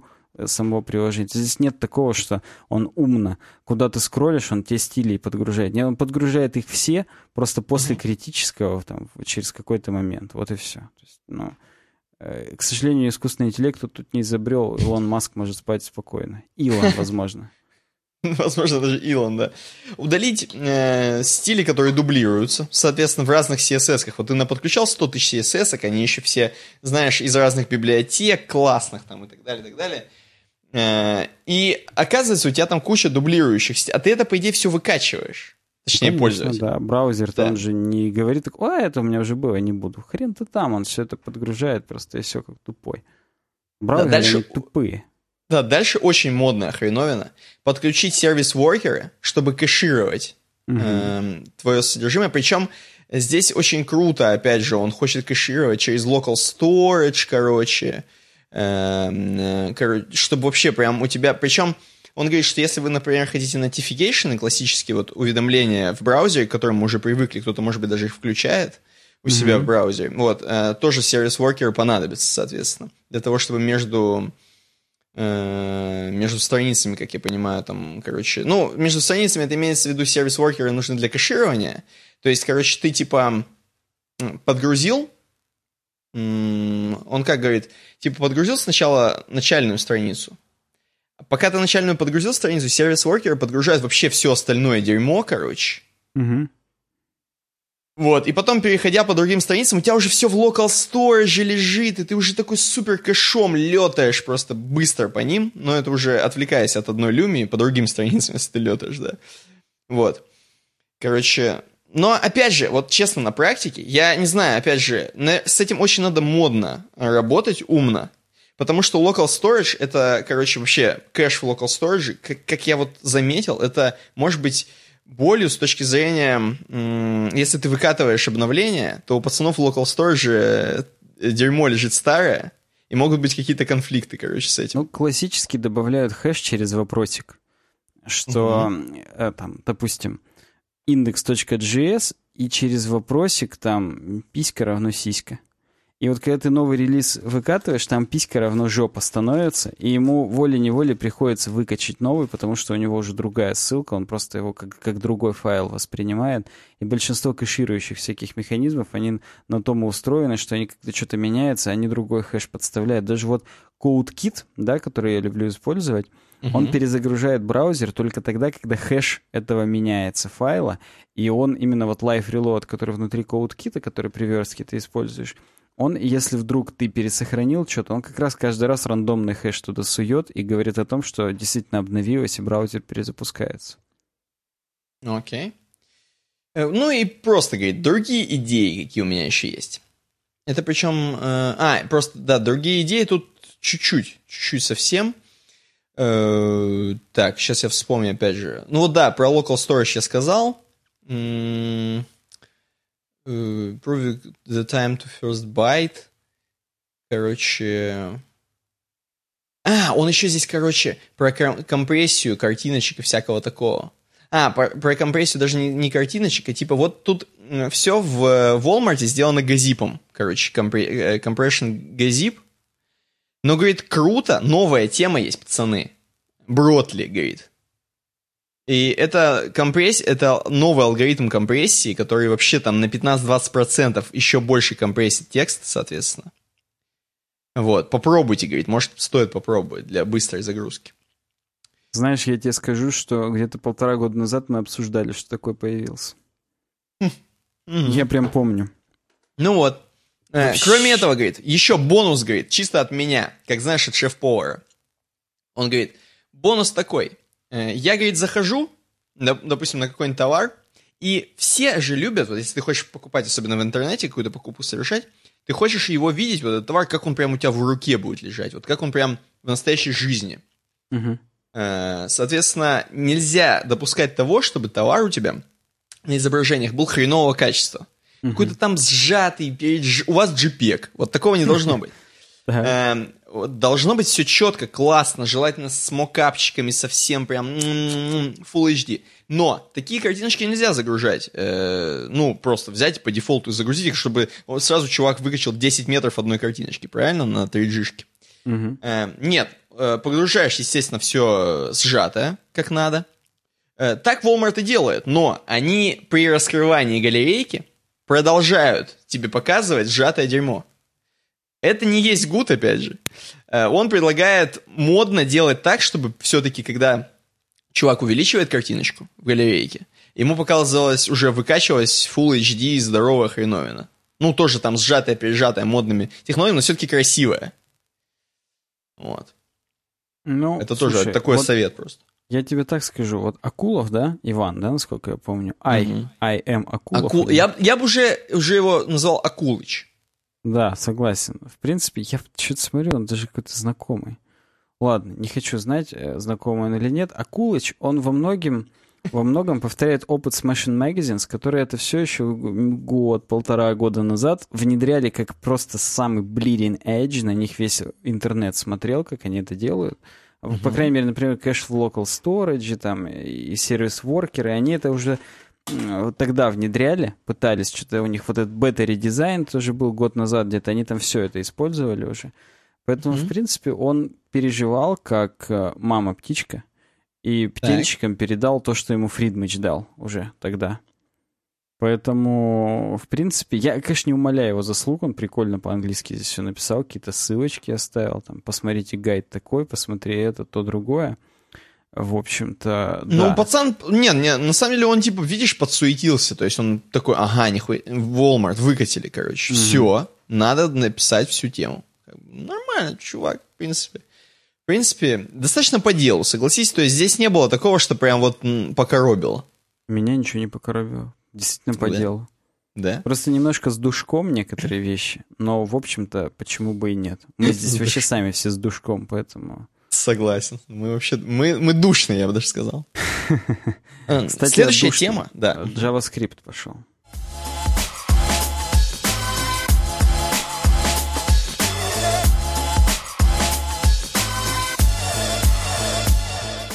Да, то есть следующая тема у нас, в принципе, JavaScript продолжается.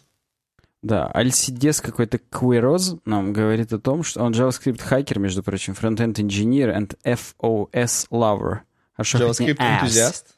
ну да, да. Фослайвер. Короче, а он говорит о том, что вот есть несколько трюков, э, в данном случае 9, да, насколько я помню? Да, 9 трюков, которые вам помогут э, сэкономить время с JS.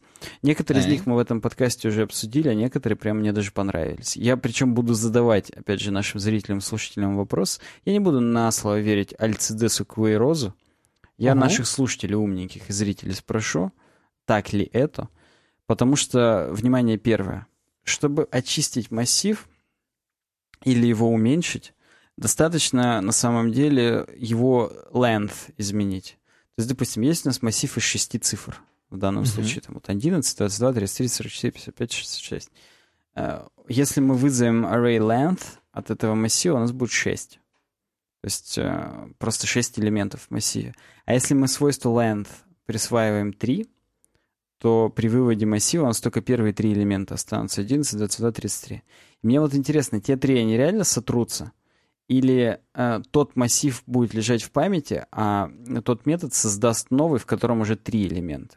Или, или он действительно тот самый первый массив э, пере, это, переизменит? Потому что он имеет, опять же, в виду, что здесь это экономит время не столько для машины, не столько для интерпретатора, сколько для пользователя. Mm-hmm. То есть достаточно одной строкой обнулить массив array.length равно 0. Все, массив не существует.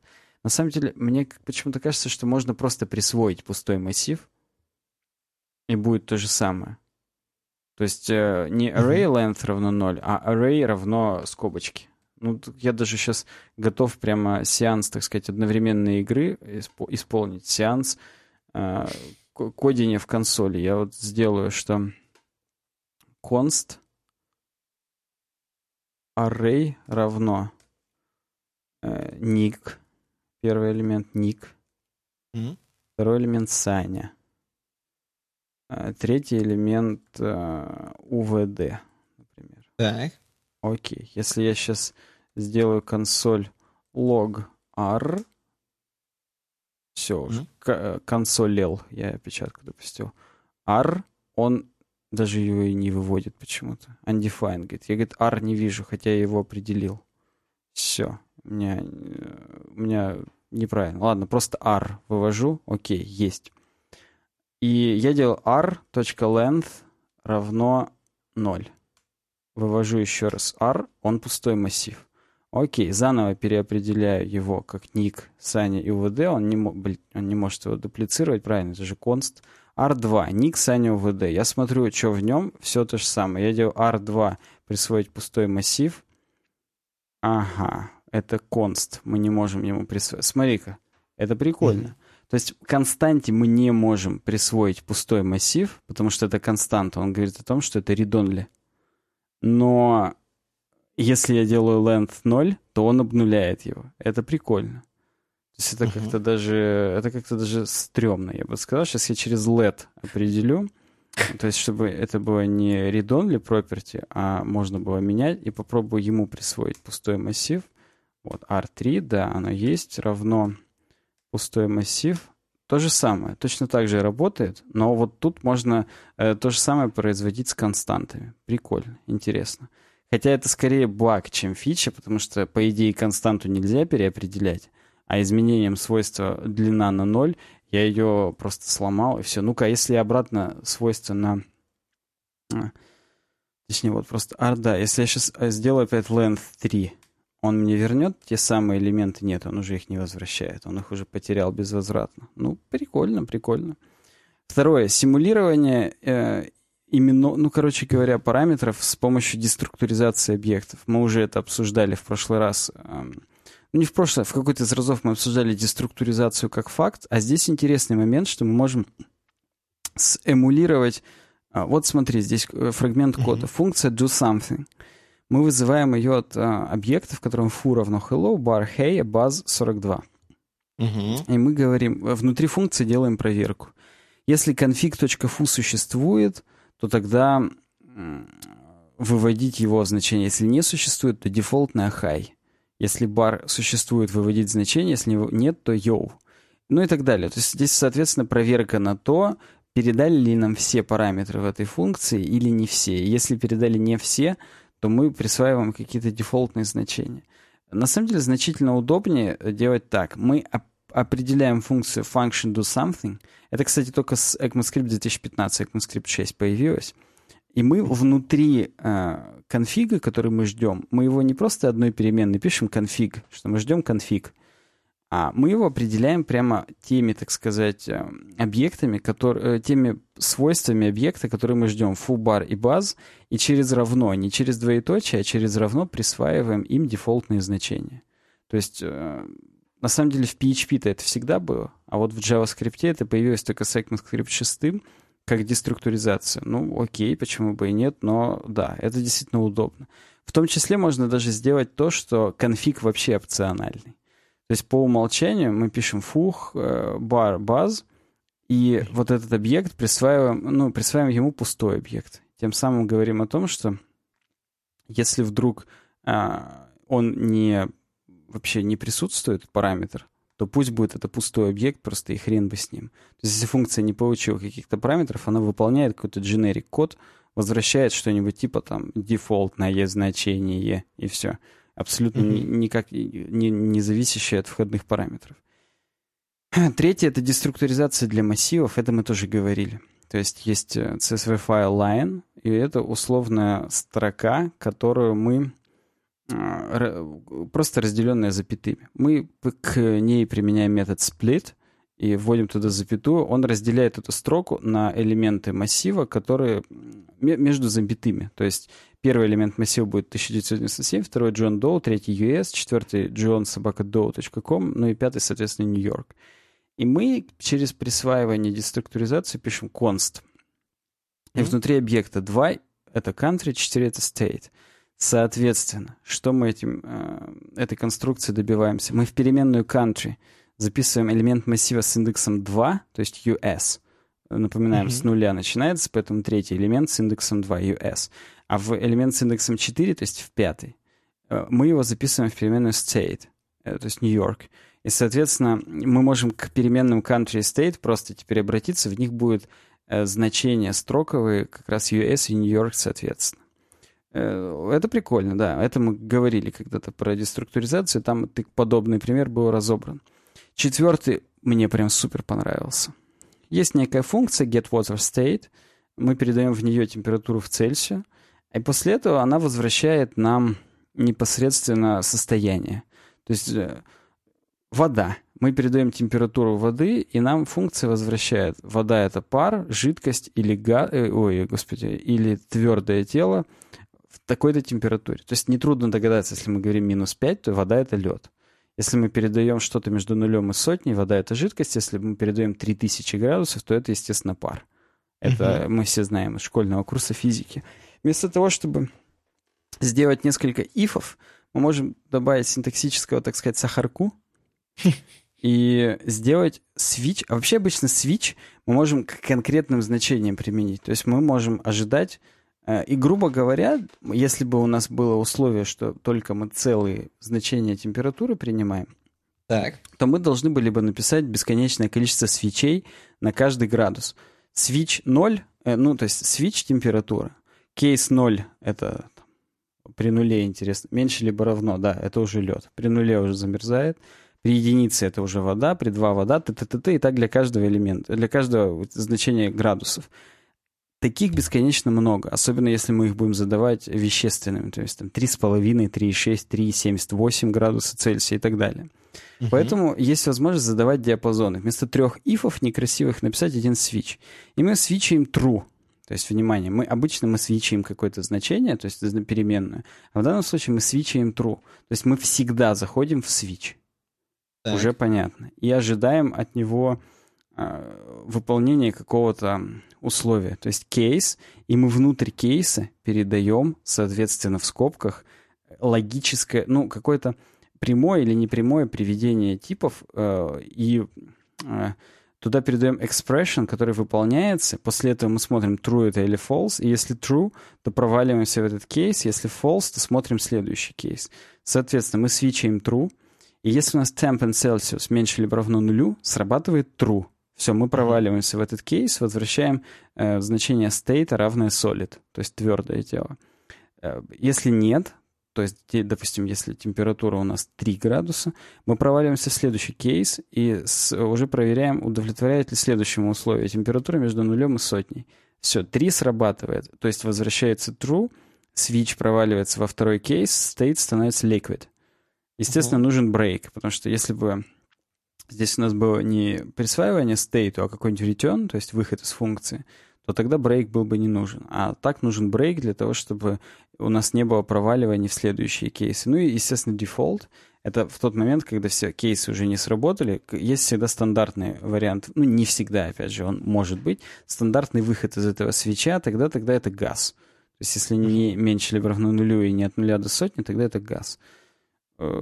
Вот так вот. Это, это круто. Это действительно прям вот логично выглядит. Ну, Switch True, может быть, не так логично выглядит, но вот эти кейсы, они выглядят все равно опрятнее, чем три if подряд. If, else, if, else, if и else в итоге.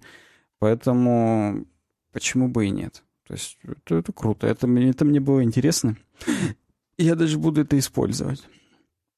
Пятое. Ну, э, мы можем awaitнуть несколько асинхронных функций помощью promise all. Мы это говорили буквально тоже два подкаста назад или один подкаст назад, что если мы вызыва... делаем await и в await передаем, так сказать, результат выполнения promise all от массива промисов, то есть массив асинхронных функций, которые мы с помощью async вызываем, э, определяем, то он выполнит все эти промисы, ну, то есть он их все одновременно запустит. Тут важно то, что promise all, он их не по очереди будет запускать, а он запустит их все одновременно, асинхронно.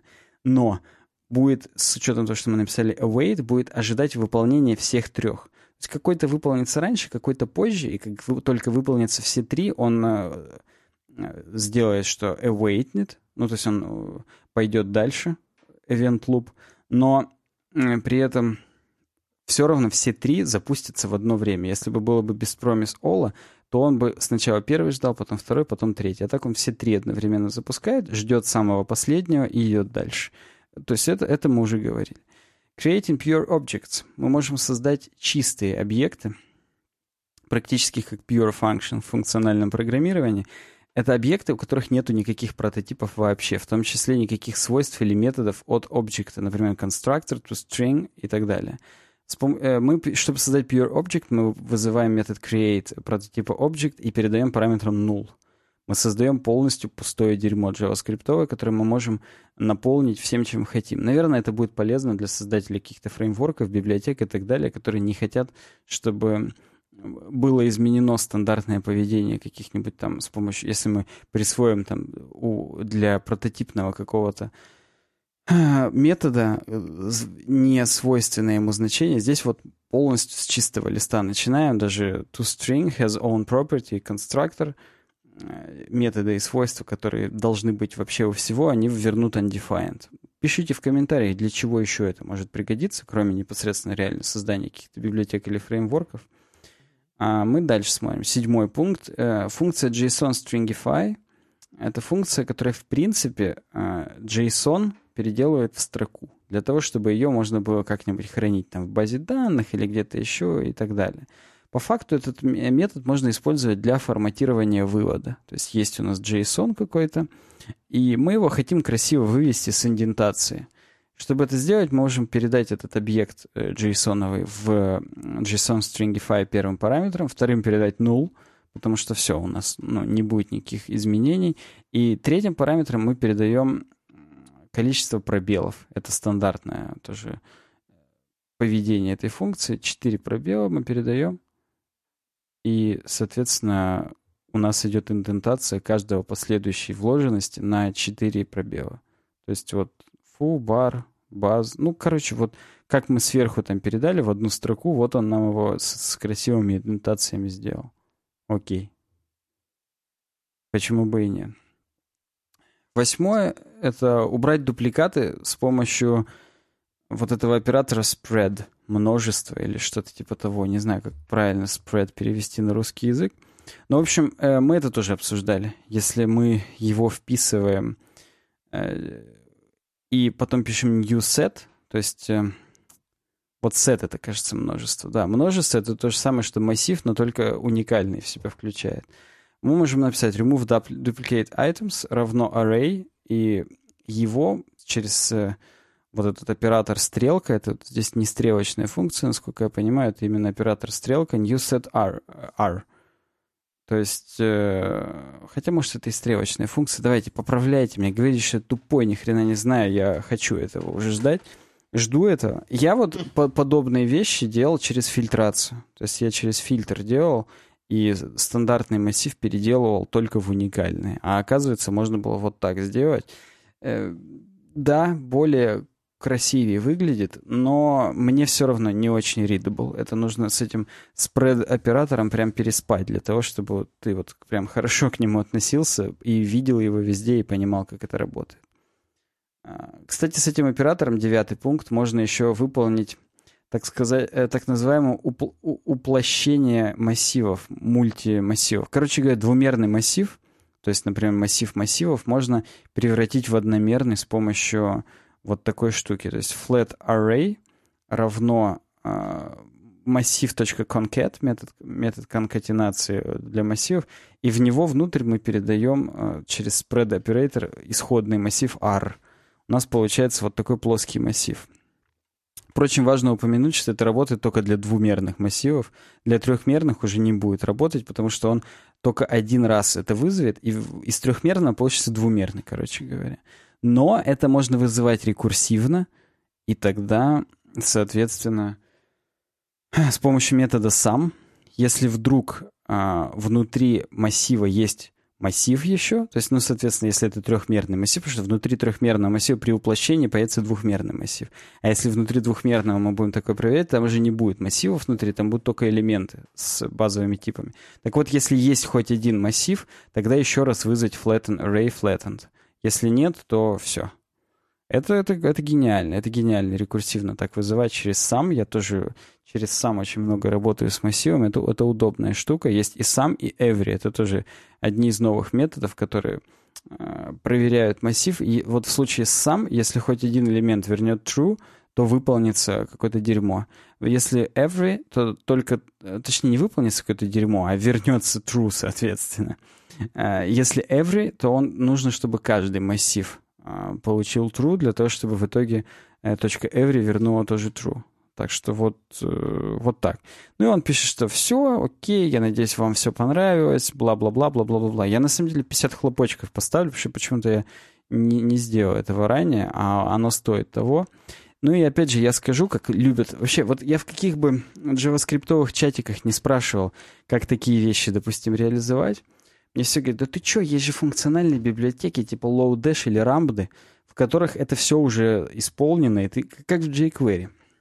Так. Там есть уже методы, которыми, э, в которых уже написаны обертки вокруг этого дерьма, и тебе можно просто использовать э, .flatten, например, метод, и хоть какой массив ты туда передал, он тебе его сделает уже одномерным.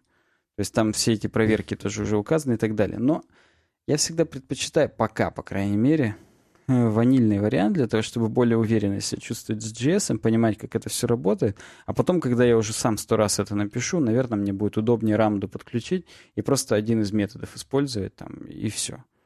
То есть, э, ну вот на данный момент мне интересно читать, как это все сделать стандартными способами, и как-то даже я не считаю, что это я вот, ну, некомпетентно как-то делаю, потому что, опять же, на тех же собеседованиях всегда любят вот поспрашивать, как вот этот тон, что, как, и так далее и тому подобное. Так что вот как-то так.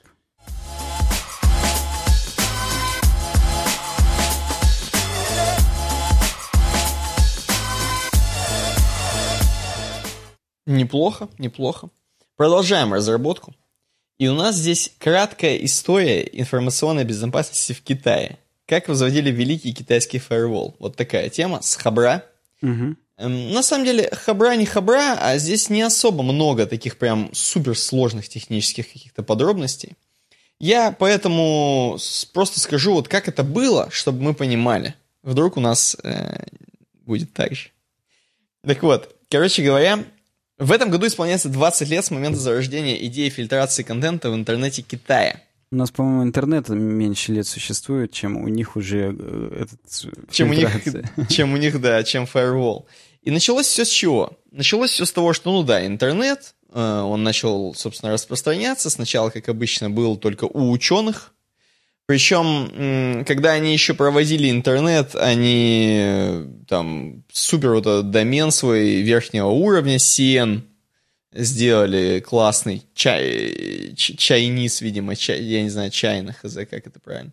В общем, CN, вот этот свой супер популярный домен – на котором уже, мне кажется, столько домен, э, поддоменов, что просто до свидос. Э, там, там же же и цифрами заполняют, и чем только не заполняют.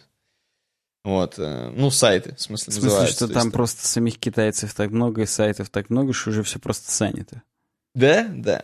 Угу. И вот, значит, потихонечку, потихонечку, когда это все происходило, они сначала решили просто сделать такой проект, как бы небольшой, просто подумать о информационной безопасности, сделали проект «Золотой щит», который назывался, который впоследствии, собственно, и стал фаерволом китайским. И изначально они просто в 96 году, это уже было, приняли несколько законов по поводу вот этой безопасности и сделали, значит, такие меры. Во-первых, так, я пытаюсь понять, то есть они именно в 96-м начали уже хреначить э, всех. Но они просто сначала приняли законы, что вот нельзя в интернете то, все, э, нельзя там нанесение вред национальной безопасности, раскрытие государственных тайн, нанесение ущерба интересам государства или общества. Я не знаю, мне кажется, вот в каждой стране, наверное, есть такие законы, что нельзя в интернете такое писать. Если честно. Мне кажется, уже даже в какой-нибудь Уганде, простите меня. Но у них, видишь, уже в 96-м это было, в том числе у них, видишь, закон против материалов сексуального характера. Или тому, который поощряет азартные игры, насилие или убийство. Но у нас, между прочим, Рунет, тоже, в принципе, кажется. не работает уже теперь. Ну, согласен. Вот. И они начали уже готовить, ну, соответственно, этим законом, начали готовить проект вот этот «Золотой щит», включая людей и в Китае, и за границами Китая. То есть, возможно, тут даже вот есть чувак, которого зовут Грег Уолтон. Вряд ли он э, полный уроженец Китая, да, с таким именем. Но это чувак, который был, я так понимаю... А, ну или он только описал всего лишь... Ну, он, да, он из Международного центра по правам человека. Он сказал, что это круть. То есть он не стал осуждать это в тот момент. Угу. Ну и как, как это началось, как это начало работать? Значит, там в несколько слоев. Изначально, когда они вот с самого начала все вот безопасность налаживали, они сделали просто. Черный список айпишников у них есть. Угу. Соответственно, ты просто на них не можешь заходить. Потом они сделали какую-то классную такую автоматическую штуку, что эти айпишники там добавляешь легко, ну, государство легко добавляет, соответственно, ну, э, тот пункт, который контролирует эту безопасность, он добавляет эти айпишники. И никто не может это уже обойти, ну, в смысле, провайдерам даже не нужно добавлять э, уже в этот список ничего. Вообще провайдеры не дергаются абсолютно китайские. Это все идет там на уровне уже выше. Угу. Соответственно, им легко стало добавлять IP-шники и, и банить по IP, поэтому... Ну и в том числе они забанили сразу и Facebook, и YouTube, и Twitter, и Blogspot, и Vimeo. Это как бы сразу выкосили нахрен. Потому что там везде угроза национальной безопасности. Это точно. В том числе, в том числе, э, ну, надо, соответственно, понимать, что если они заблокировали такие огромные ресурсы, должно было появиться аналоги. И в Китае действительно каждому вот такому сервису есть аналог. Свой, китайский. То есть они там у себя внутри зарабатывают деньги на этом. Не выводят. Цукербергу не платят лично. Рептилоиду не платят. Да. Э, дальше они пошли еще круче, потому что начали люди обходить с помощью VPN-ки. Тут надо уже насторожиться. Это практически наш случай. Начали обходить с помощью VPN-ки. Ну, не наших, наших друзей, друзей, друзей да, да. наших друзей. Да, и, между прочим, э, РКН пока не знает, я надеюсь, что они смогли в том числе и забанить вот эти вот протоколы, по которым ходит VPN, которые обходят, собственно, угу. блокировки. Э, забанив это, собственно, они вообще прекратили какие... Я так понимаю, все равно, наверное, если ты какой-нибудь жесткий тор накатишь, и там у тебя все будет ходить через тор, наверное, можно как-то пробиться через это все. Но это уже на, настолько сложнее сделать, это уже не просто расширение в хроме, да? Это уже целое дело. В том числе они работают вместе с App Store, э, правительство, я имею в виду, и с Google Play, соответственно, хотя я вообще не уверен, тут даже про Google Play это слова нет, я вообще не уверен. Ну, наверное, конечно, у них есть Android, у них же э, даже их девайсы на Android. Конечно, конечно, да. Но они, тем не менее, со сторами на коротком поводке их держат, на короткой ноге и руке. Соответственно, говорят, что изъять, что не изъять, что показать в сторе, что не показать у себя в китайском сегменте. Ну и как-то, в общем, там достаточно уже, включая вот это все вот эти пункты, уже блокировка такая, уже сильная. Это уже реально фаервол. То есть через VPN вы не можете зайти.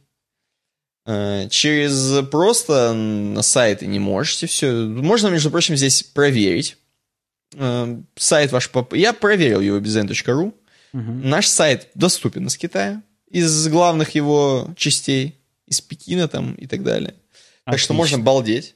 Ага. Можно балдеть. В принципе, все. В принципе, все. Ну, кого блокируют, здесь тоже описано. Понятно, что блокируют крупные ресурсы, как я и сказал, типа Фейсбука, Ютуба. Сделали свои аналоги. Э, понятно, что блокируют всю какую-то пропаганду, там, все, везде, где хоть чуть-чуть была пропаганда чего-нибудь там не китайского, именно, я имею в виду политические взгляды и так далее. Это, конечно, все заблокировано. Э, ну, да, сексуальный характер, убийства, там, матюки, голые сиськи, это все у них нельзя. Угу. Даже иногда GitHub, по-моему, у них заблокирован был. Том числе такие вещи, как WhatsApp, мессенджеры, это тоже они любят все свое, у них там вообще полностью с этим нет проблем, но тем более, что они, в принципе-то, могут себе позволить закрыться таким образом, потому что, да, тут написано, что все-таки, конечно, это плохо, что они закрыты от внешнего мира таким образом. Угу. И вроде как они даже и теряют в чем-то по баблу, то есть если бы они там типа коммуницировали больше, может быть, больше бы бабла было. С другой стороны, у них больше в, внутри всего есть, производится и так далее. Они достаточно, знаешь, самостоятельно могут находиться в этом во всем и вариться. Эм, что, в принципе, могут себе, короче, позволить сделать такой фаервол. Вот такой итог. Слушай, я считаю, что они не потеряют в бабле. Я считаю, что вообще все это было сделано как раз, чтобы зарабатывать бабки на собственных аналогах. То есть это все пролоббировано наверняка э, там не Твиттером, а, я не знаю, там, китаитером. Ага. И, и все. Ты имеешь в виду, их коммунизм, он скорее э, про зарабатывание бабла, чем про коммунизм? Да, конечно. Это, это не коммунизм, это госкапитализм называется, то, что у них происходит. Поэтому я даже вот не собираюсь здесь э, говорить о том, что они там действительно против там какого-то экстремизма. Какого-то это просто там какой-нибудь Ким Чен Хрен занес денег за то, что у него своя соцсеть. И видишь, в чем дело? Дело в том, что они принципиально изначально начинали строить интернет с узловых таких вот мест. То есть mm-hmm. у них реально есть э, вот эти бутылочные горлышки, так сказать. То есть э, те моменты, в которых... Короче, выходов в глобальный интернет это реально несколько.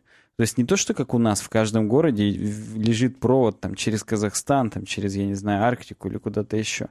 А на полном серьезе оно у них только там через два города соединено с интернетом. Поэтому, естественно, на тех двух местах просто все фильтруется, и это легко, и это просто, ну, нативно, так сказать.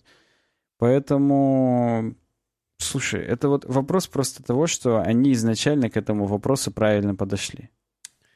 Ну да, у них, если бы они хотели заблокировать какой-то мессенджер, если ты понимаешь, о чем я, они бы заблокировали, конечно.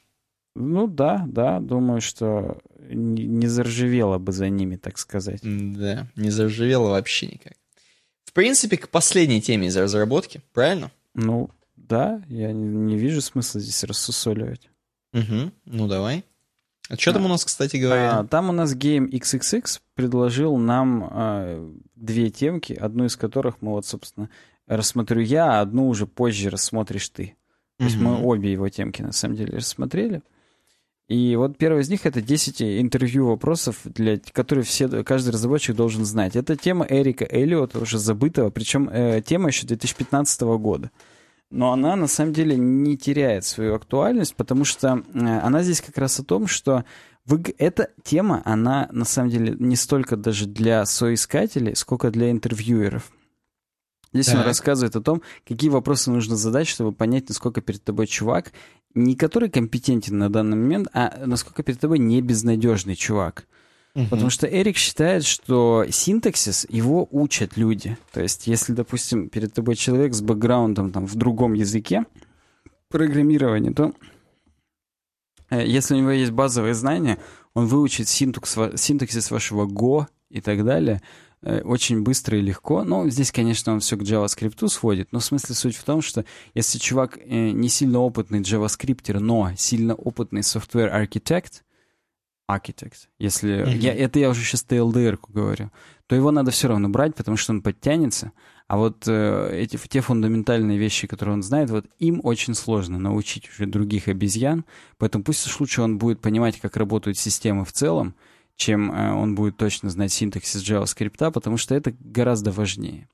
Ну, сейчас к делу. Я хочу более быстро эту тему пройти, чем предыдущую. Хотя, может быть, э, я ему, кстати, 50 хлопочков уже поставил, он заслужил. Mm-hmm. Хотя, может быть, э, как бы, если бы нам время позволяло, я бы на этой теме очень подробно освободился. Э, освободился, все уже, блядь.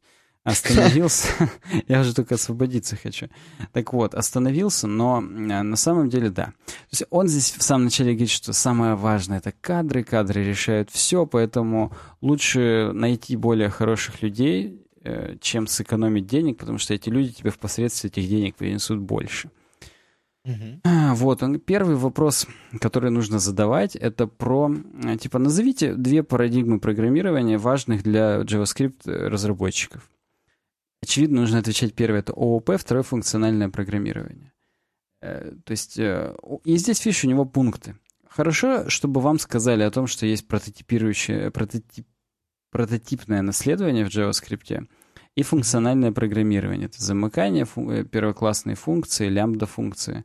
Red flags — это то, что если ты слышишь, значит уже плохо. Если чувак не знает, что такое парадигма вообще, не упоминает прототипирование, не упоминает функциональное программирование.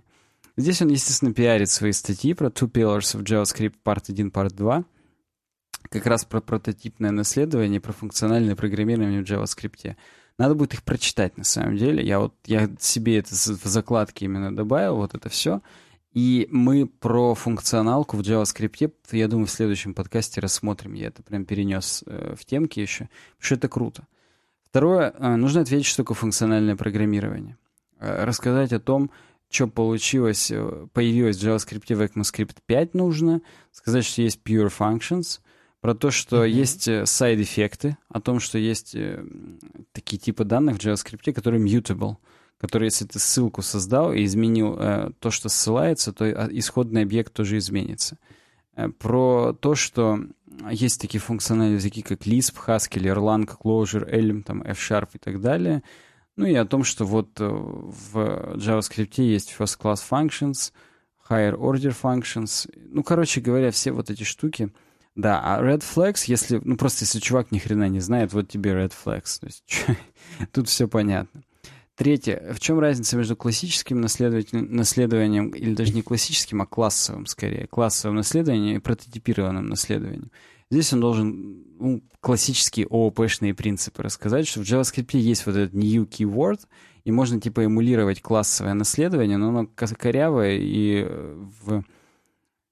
Можно с, со словом класс, который в ECMAScript части появилось, можно без него это делать, но это нахрен не надо. На самом деле, конечно, эм, кто привык, может быть, и делает, но значительно логичнее с JavaScript использовать прототипированное наследование через Object Create. Э, вот. Ну и нужно знать, опять же, в чем разница, какие, где нужно что использовать.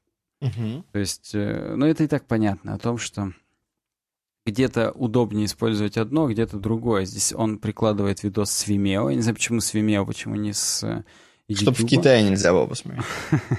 Ты думаешь, YouTube там можно? По-моему, YouTube там тем более Тоже нельзя, да. Вот, да. Так вот, э, плюс и минус использования функционального программирования против ООП. Тоже здесь вполне понятно, что функциональное программирование чисто сложнее для новичков. То есть, во-первых, у него learning curve сложнее, то есть в порог входа в него сложнее. Про ООП так много всего, что в него врубиться, в принципе, проще. И ООП, оно более readable. Но зато функциональное программирование, оно чуть-чуть быстрее, uh-huh. э, но в него сложнее порог входа. И, то есть, здесь наши плюсы логическое продолжение наших, так сказать, минусов. То есть человек, который должен в этом разбираться, он должен понимать, где нужна функционалка, где нужно ООП и, так далее и тому подобное. То есть это все вещи, которые вы и так все наверняка уже знаете, а мы через неделю про функционалку вам прям реально подробнее расскажем. Это, это круто. После этого пятое. Когда классовое наследование, это действительно стоит того. Ну и э, good to hear. Хорошо услышать. Э, редко, никогда.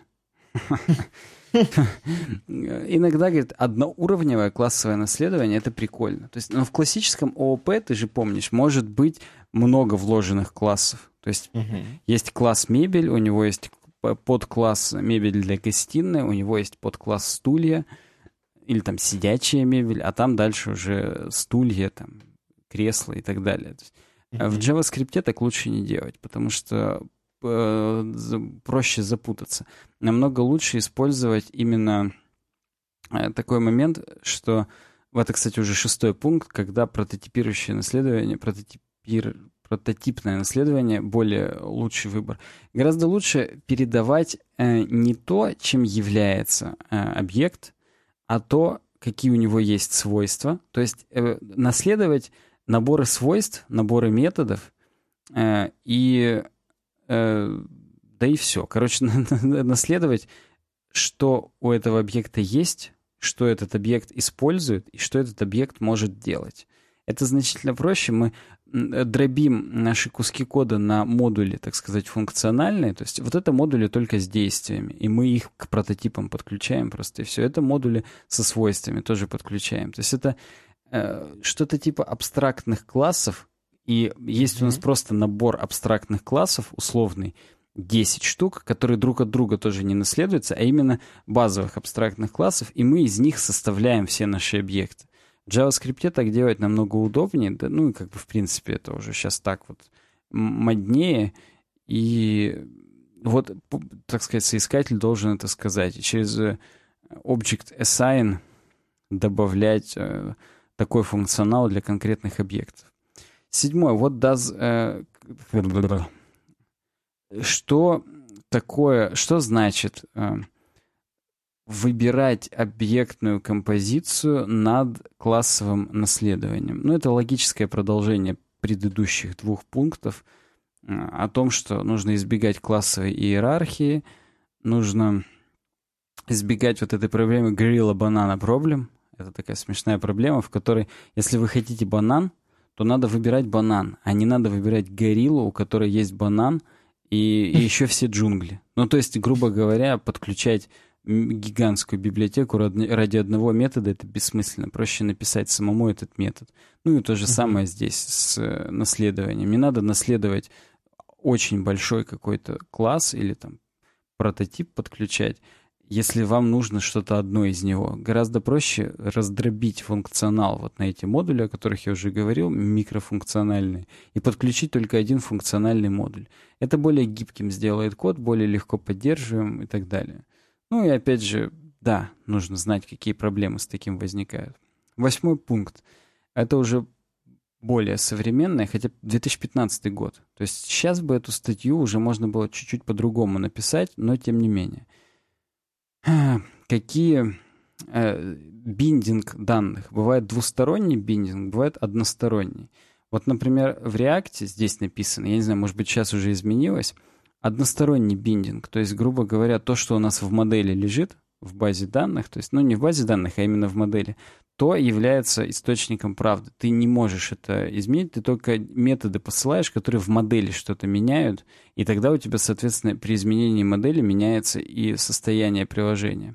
А вот в Angular и во Vue.js есть двусторонний биндинг. То есть ты в прямом эфире, когда в input что-то вводишь, допустим, у тебя привязан input к росту, ты вводишь рост пользователя, да, там, я не знаю, uh-huh. человека, которого ты вводишь в базу, ты его пишешь в input, и в тот так. момент, когда ты его пишешь, у тебя модель одновременно меняется, одновременно или одновременно с тем, что ты пишешь. И сразу же, естественно, сохраняется. Ну, понятно, что если ты это куда-то отправляешь, что ты там через опишный э, вызов это отправляешь, он не автоматически это делает. Но суть в том, что вот эта принципиальная разница, и нужно понимать, в чем э, различие. То есть вот Хорошо слышать, что пользователь, э, что соискатель знает, что это такое. Плохо слышать, что не знает, что это такое. Простите. Девятое. Плюсы и минусы монолитного и микросе... монолитной и микросервисной архитектуры. Это, вот это, это очень популярно было в 2015 говорить про микросервисы. Сейчас, по-моему, все уже на микросервисы перешли. То есть куски приложения надо проектировать так, чтобы они мало зависели друг от друга. То есть они, может быть, что-то объединяют общее, то есть какая-то модель данных общая или что-то еще, но функционал у них полностью разделен, и ты каждый микросервис можешь отделить, потушить, и они отдельно работают. Это добавляет поддерживаемости и гибкости коду, опять же, точно так же, как вот с микромодулями вот этими функциональными. Но монолитное, конечно, проще в поддержке в том плане, что вот ты его одно установил, в нем только ковыряешься, никаких проблем у тебя больше нет. То есть все идет через одно приложение, а не через несколько выход. Выход, короче, из приложения в базу данных условно только один. А в микросервисах каждый из них может писать в базу данных, могут быть какие-то наложения и так далее. Это и, и да. Поэтому соискатель, естественно, должен понимать, что сейчас все движется в микросервисах, Хотя э, их спро спроектировать изначально намного сложнее, чем монолитные приложения. То есть монолитные ты все в одном большом компоненте условно делаешь, и там уже не ошибешься. Микросервисы надо заранее продумать, как между собой эти микросервисы будут взаимодействовать, чтобы потом заново не переписывать вообще все. Поэтому да, здесь он пишет, что изначально микросервисные приложения проектируются, что сначала оно как бы они микросервисы, но они под ну, как-то объединены между собой более-менее, а потом уже это разделение происходит впоследствии более явно. То есть, и, и да. И десятый пункт, что такое синхронное программирование, почему оно важно в JavaScript. Важно оно потому, что, например, серверный JavaScript, Node.js, э, он запускает поток, и этот поток э, ждет в event-лупе каких-то запросов. Пока эти запросы происходят, он вот ждет, что-то выполняет. Как только запрос приходит, он его отправляет, но он не блокируется. То есть, если ты получил какой-то запрос, он асинхронно его сразу выполняет и ждет последующих запросов. Если бы нам нужно было синхронно каждый раз ждать, пока выполнится один, то мы бы не могли выполнять следующее, это было бы жутко тормознутное говнище. То есть не было бы никакого, никакой параллельности вообще. Угу. Все, у нас бы один процесс выполнял только одно, и ничего бы не было. То же самое в браузере. Если бы у нас э, не было синхронности в браузерных вызовах, а в браузере всегда есть event loop, который ждет, пока будут какие-то события возникать.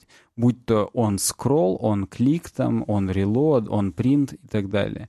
И браузер нас точно так же по event loop ждет, когда какие-нибудь события произойдут, и асинхронно их отправляет. Нажал клик, он, он клик события отправил. Нажал ну, то есть проскроллил он, он скролл отправил и дальше ждет последующих событий. Понятно, что его можно подвесить, если очень много событий передавать. Именно это и происходит, когда много пейнтов переделывается в браузере, и у тебя на он скролл повешено какое-нибудь дерьмо тяжелое, и он на каждый э, скролл пытается его выполнить. Да, у тебя тоже все подвешивается, но суть в том, что если бы это было не асинхронно, то он бы вообще подвешивался намертво каждый раз, и мы бы ждали последующего выполнения. Так что вот так. Вот, вот такие 10 вопросов, и надо дальше идти стремительно.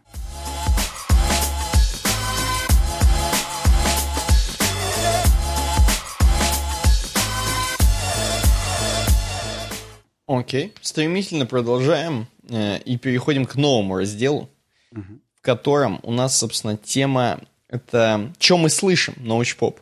Угу. Э, окей, это единственная тема в научпопе, но не единственная у Game XXXX, потому что одну мы уже сейчас рассмотрели. Э, «Голоса в моей голове» написано здесь на медиуме статья. И здесь, знаешь, статья про то, что вот оказывается, причем статья достаточно длинная, э, и вообще, в принципе, статьи, которые сегодня взяты, они такие, знаешь, для бицепс, бицепс подкаста, потому что это просто до свидосик был – ну, как был, мы все еще он происходит, и мы с тобой без 10-4, я напоминаю. Ныть нельзя, нельзя но, мы не, но мы не жалуемся, мы не жалуемся, мы просто констатируем факт, константируем. Гончи, гон, константируем, гончарируем. Факт. Короче, оказывается, э, предыстория. В августе 2017 эм, правительство США взяли и просто выпнули всех кубанских э, дипломатов. Кубинских, я думаю. Кубинских, кубинских, да э, кубанских, кубанских казаков, так. кубинских дипломатов эм, просто из страны, потому что, по их мнению, на Кубе э, там проводят эксперименты со звуком mm-hmm. и просто мучают людей звуком, причем конкретно американцев. Ух ты. Э, да. Эм, и тут непонятно, опять же. Начали исследователи копать. Они сначала выпнули, а потом начали копать. И вот непонятно. То есть то ли это реально у них какие-то такие прикольчики, прям вот, чтобы э, людей издеваться над людьми, либо это какие-то помехи. Один чувак говорит, может быть, это от каких-то аппаратов неработающих помехи. Либо это какая-то просто случайность. Соответственно, давайте, говорит, погрузимся вообще, в принципе, в жизнь ну, в этой теме. И по подумаем вообще вот то, что мы слышим ушами, это все ли вот эти звуки вообще происходят, и все ли мы можем увидеть источники звука вообще, можно увидеть и, типа, понять, откуда что происходит. Говорит, очень опасно сейчас с тем, что у нас есть и Siri, и Alexa, эм, вот такие вещи, как ультразвук, например. Можно, типа, специальными девайсами взять и издалека запустить Siri у кого-нибудь. Тем более Алексу. Алекса вообще что-то там сильно прям запускается, им прям не нравится очень сильно, что она...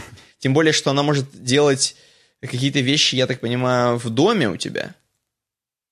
Ну, типа вот. типа да. А Siri, она всего лишь в телефоне, хотя телефон, наверное, важнее, чем дом, скорее, потому что в телефоне там есть какие-то вещи, типа, не знаю, банковские карточки прикреплены, ну, хрен его знает. Короче говоря, э, звук это такая вещь, которая сейчас может представлять даже какую-то опасность, если ты можешь управлять звуком.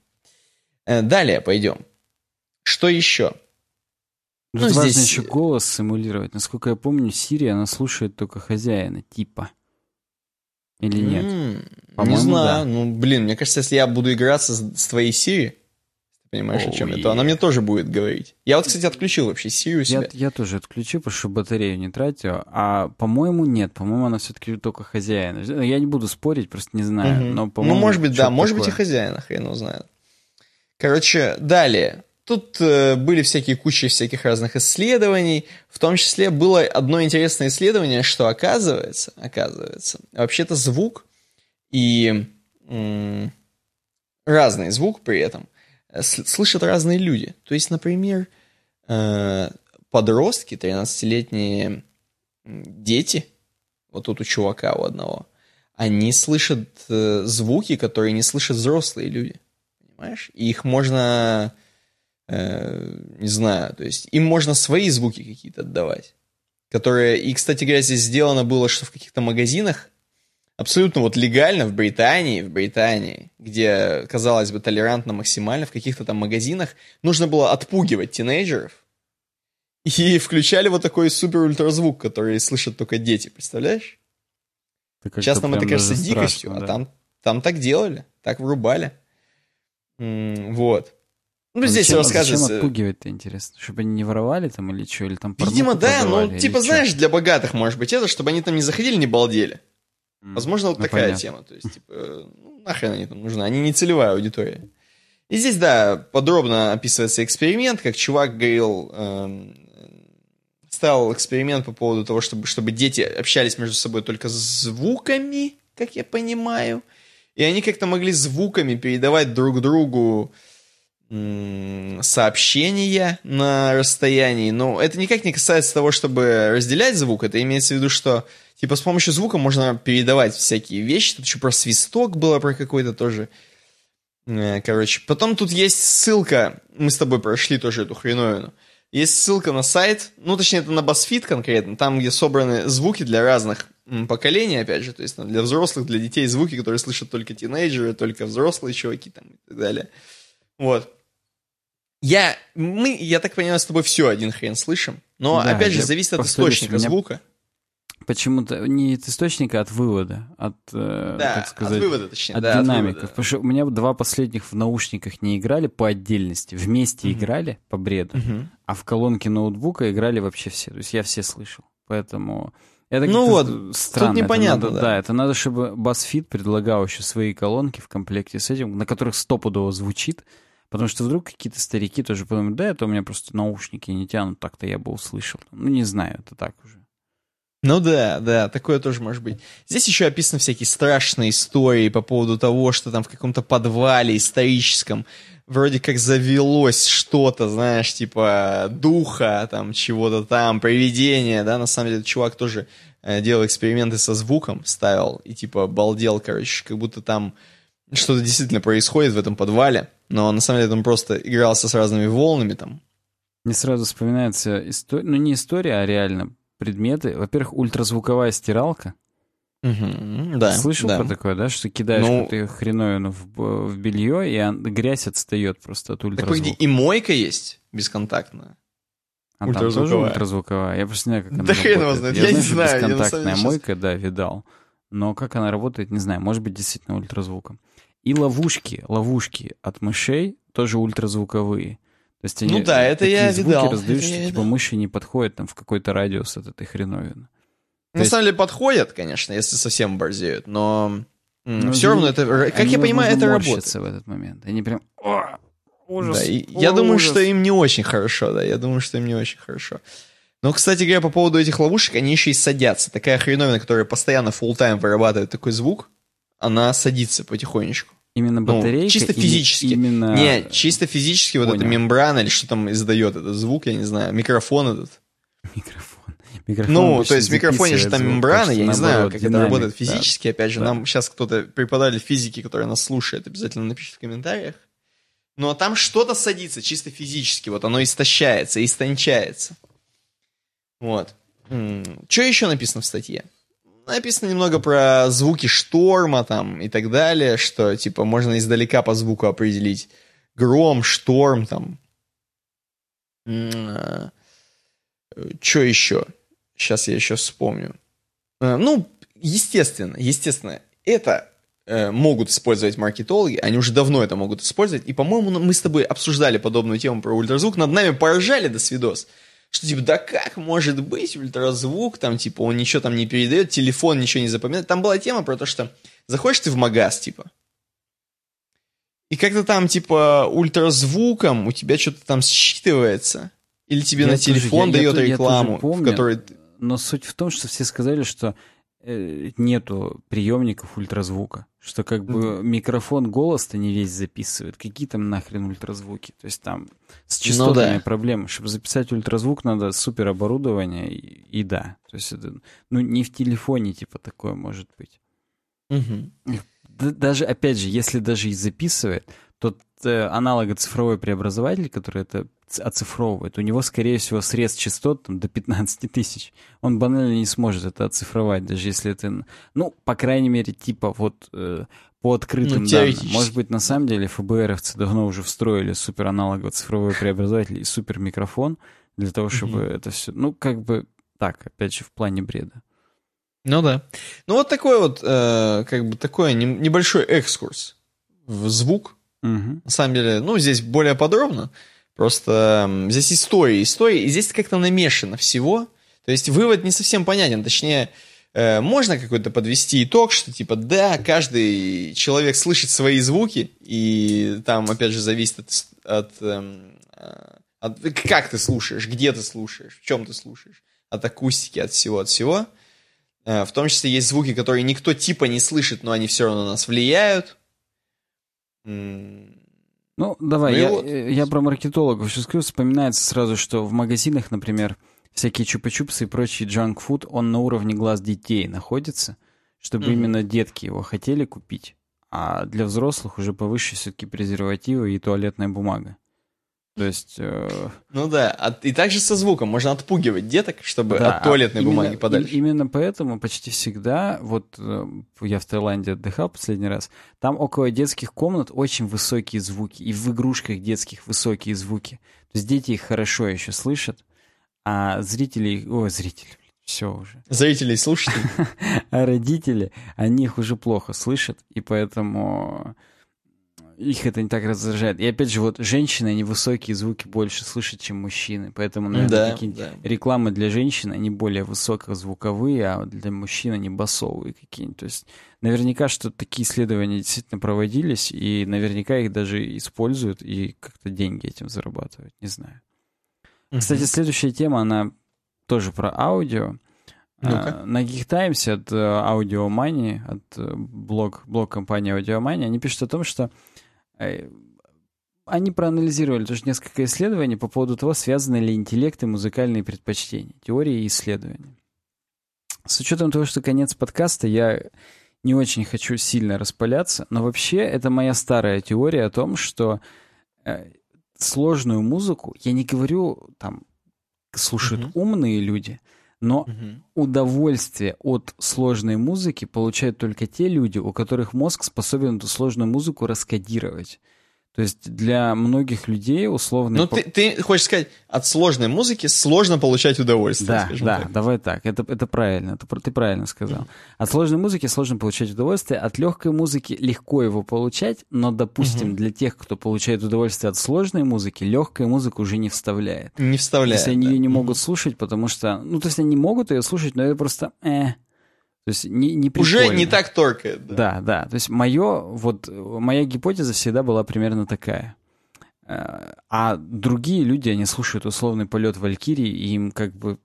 Они устают. То есть не то, что они ее не способны слушать, просто у них там кровь изучения, они просто устают, они не расслабляются, как при прослушивании какого-нибудь Лил Вейна.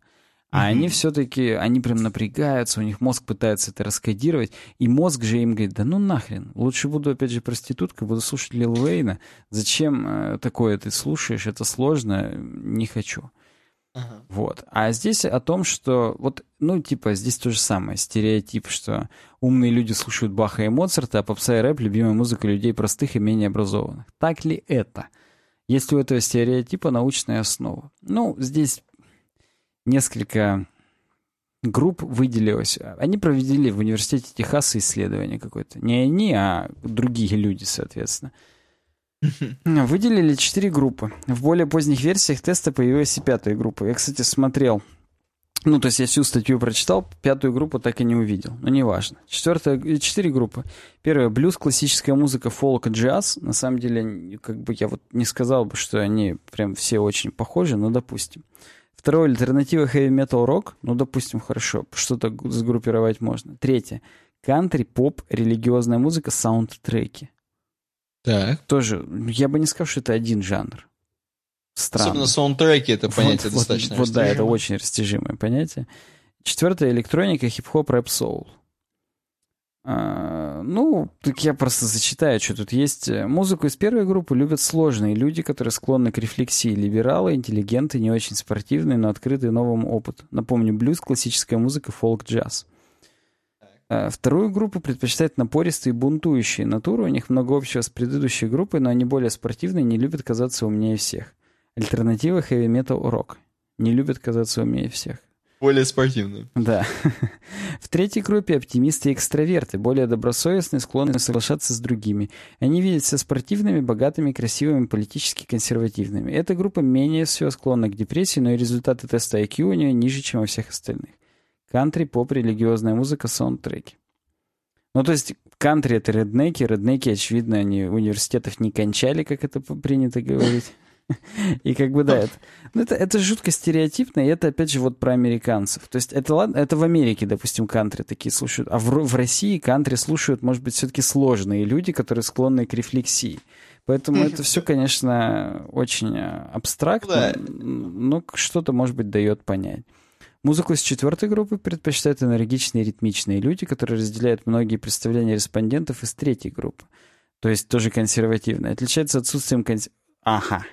Те консервативные, а эти, наоборот, отсутствием консерватизма, но разделяют представления... Ладно, окей. Более высоким уровнем дохода и IQ. Электроника, хип-хоп, рэп, соул, IQ. Интересно, что представители последней группы менее всего склонны к эмоциональным порывам, предпочитать не прислушиваться к своим чувствам. Электроника, хип-хоп, рэп, соул. Хип-хоп, рэп, не прислушиваться к чувствам. Достаточно парадоксальные э, результаты. Но вот э, здесь еще результаты и других исследований. И они мне уже как бы более кажутся понятными. Поп-музыку любят честные и не очень креативные. Окей, действительно, ну, как бы поп-музыка, она не сильно креативная, она, она, то она и популярная, что она простая. Эм, у фанатов рэпа высокая самооценка. Охотно верю. Любители хэви-металла нежные, но недостаточно уверенные в себе люди. Охотно верю. Инди предпочитают не очень трудолюбивые интроверты. Тоже вот прям 10 из 10. Джаз, классическую музыку предпочитают люди с высоким интеллектом и самооценкой. Вполне. Ну, это сложная музыка. Джаз и блюз — это такая очень безмелодичная, такая джемовая, просто ты слушаешь, и ты просто действительно там надо раскодировать. Да, насколько, насколько я понимаю, блюз, он как раз больше отличается ритмичностью и структурностью по сравнению с джазом. Но я даже и не буду сейчас лезть за лупу. Да, окей. А, в общем, вот как-то так. А по поводу того, что а, здесь еще они провели исследование о том, что они, они нашли какое-то племя, а, бол... Э, э, так. Сейчас я найду какое. Племени Чимани. Гачими... Гачимучи? Прочти, да, Гачибас. Э, Чимани. Племя такое есть в Южной Америке. Они майнят, что ли? Они, это одна из тех, одно из тех племен, которое не испытало, так скажем, Э, из влияния западной культуры. То есть это одно из немногих племен, которое никак не связано с внешним миром вообще, практически. Так, так вот, э, выяснилось, что они вполне себе, им какофония тоже нравится. То есть они не слушали с детства там Баха, Моцарта, там, вообще они не слушали западную музыку. И то есть по умолчанию для человека обыкновенного, который из обезьяны превратился в человека, все звуки одинаково прикольные. То есть они способны получать удовольствие от полного бреда какофонического, негармоничного. Но те же, кто был знаком... Даже не ритмичного? Э, слушай. То есть просто хрень. Читаю. Диссонантные звуки казались и консонантные, то есть не диссонантные, а консонантные, которые нормальные, оказались им одинаково приятными. А вот те, кто был знаком с западной музыкой, отдали предпочтение консонантным звукам. И здесь э, говорится о том, что на самом деле это скорее культурная, а не биологическая штуковина. То есть как тебя воспитывали, какое ты влияние в жизни испытал, такую музыку примерно ты и будешь слушать. То есть это многофакторная штука. И то есть, да, действительно, можно какие-то стереотипы в этом сложить, но вот по исследованиям именно массачусетского чувака это вопрос просто воспитания, культуры и, и все. Okay. Вот. Дальше еще британцы провели тоже прикольное исследование э, по поводу социологии. Причем э, в данном случае э, это... А, нет, это, нет, это еще научно. Любители кантри, диска, хэви-металла и рэпа беднее и хуже образованы. Более богатые и образованные предпочитают классическую музыку, блюз, джаз, оперу, поп, регги, регги, внимание, богатые и образованные, рок и мюзиклы, мюзиклы. Это исследование – важная часть общего дискурса, актуального для социологии. Социальному классу просто приписаны определенные культурные вкусы или же разные предпочтения – ну, короче говоря, нету мнения по поводу того, что просто вот, ну, типа, если ты богатый, принято не слушать рэп, например, да, или там не, принято ходить э, в opera house и корчить из себя, что ты там супер все понимаешь, или там в musical hall и слушать, э, как джаз какой-то играют. Но это нету от такого от единого мнения по этому поводу. Но здесь есть и антинаучные, так сказать, исследования, когда э, анализировали страницы школьников в Facebook, и их оценки за экзамены. То есть, и оказалось, что фанаты Лил Уэйна справились с экзаменом хуже всех, например. А любители биткоина получили лучшие оценки. Звучит действительно правдоподобно, но, блин, на детях проверять это неадекватно, потому что они по-разному развиваются, у них в разный момент переходный период. Из-за этого они и разные слушают, и оценки у них разные. То есть, ну, это смешно, это не репрезентативно абсолютно. Поэтому Пишите нам, а, какие у вас с этим по этому поводу мнения. Вообще, Никита, ты-то скажи. Вот я, я же с тобой часто на эту тему разговаривал, и, честно сказать, я даже не помню, как, как ты именно меня ставил на место обычно в, в такие моменты. Что типа, Нет, да ну, все, как... Саня, забей похрену. Кто что слушает, тот то и слушает. Или что-то ты все-таки высказывался по этому поводу. Не, ну как бы тут, в принципе, сложно спорить с тем, что э, простая музыка, Э, а я имею в виду под простой музыкой, которая супер гармоничная, супер консонантная, как здесь написано, эм, в которой вообще там э, три аккорда условно, да, и обычный классический ритм 4 четверти, не рваный ритм, никаких, без всяких там сбивок, каких-то там переходов на другие доли там и так далее. Вот такая хреновина, естественно, э, легко воспринимается хоть кем, и поэтому есть популярная музыка та самая, которая а почему она, собственно, и популярна? Потому что большинство, как мы знаем, большинство все-таки легко везде, да, да тем более э, музыка прослушивается не только, когда ты один сам с собой сел, погрузился и так далее, и так далее, а еще и в машине, и везде, короче, и на дискотеке и так далее. Именно на дискотеке. Вот.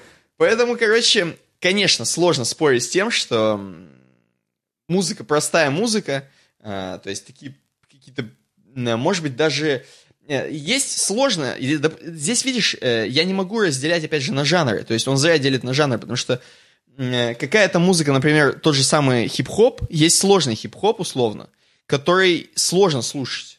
Он тяжелый для восприятия. И не факт, что как бы люди, которые слушают хип-хоп, понятно, что там есть ритм какой-то, да, определенный.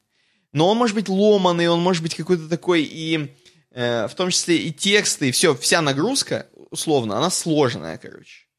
Ее также сложно рас раскодировать, как э, седьмую симфонию. Да, там, короче, вот. Поэтому тут тоже сложно делить на жанры. Я вот тут с этим не совсем согласен. А так, в целом, это как бы, ну да, это, это кэп. Это как бы как уравнение решать сложные и легкие, я не знаю. Ну, вот. А они считают, что не всегда это кэп, это зависит от культурных Ну да, здесь несколько исследований, это здорово что нам показали варианты, а мы можем дальше пойти. Да. Последняя тема в этом подкасте, между прочим. Угу. В офисы IT-компаний берут симпатичных девушек для мотивации программистов и снятия стресса. О, Уе, это она была Мы- первой темой, ну ладно. Да, мы возвращаемся к Китаю. Мы возвращаемся к Китаю. Но мы это для большеньких уже оставили. 18 плюс полный, потому что уже 4 ночи. Я думаю, что уже по всем Запрещено Э, было. Ныть нельзя. запрещено. Запрещено ныть на 4 ночи. Тем не менее, то есть даже уже по Москве э, 18-летние чуваки только остались. Поэтому мы, хоть это мы с утра и выпустим, да, знаешь, но все равно, короче, мне, мне не волнует. 18 плюс, короче говоря, практически в Китае набирают специально девочек, которые м, привносят элемент развлечения э, в суровые будни программистов, но не такого, как вы подумали, скобрезного, а просто своим общением, своими, возможно, какими-то Флиртом, видимо, ка- каким. каким-то, да, вниманием, возможно, да. Но давайте по порядку. На самом деле, пацаны из э, организации Human Rights Watch, это никак не связано с э, часами, Watch, с Watch никак нет. Э, Это те, которые занимаются правами человека. Они говорят, э, вы там у себя на Востоке охренели, а конкретно вы не паритесь абсолютно, и даже в джоб-офферах, то есть в предложениях о работе, да, э, делаете прям вот требуется, значит, человек мужчина.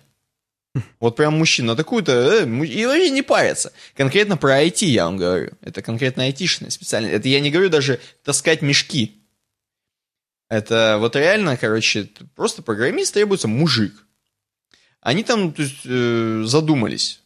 В... А это как, как вы вообще так можете? А, допустим, м, тут еще вот есть чувак, который, короче, типа э, в пресс-службе Министерства общественной безопасности в МВД, допустим, например, тоже, ну, типа МВД, китайская МВД, короче, по сути, да, там тоже, вот, допустим, тоже мужик. Причем они иногда обходят эти законы, они делают так, что, типа, не пишут чисто мужик, чтобы, знаешь, вот, как бы не было каких-то таких Это же сексистских кандидат с э, половым членом.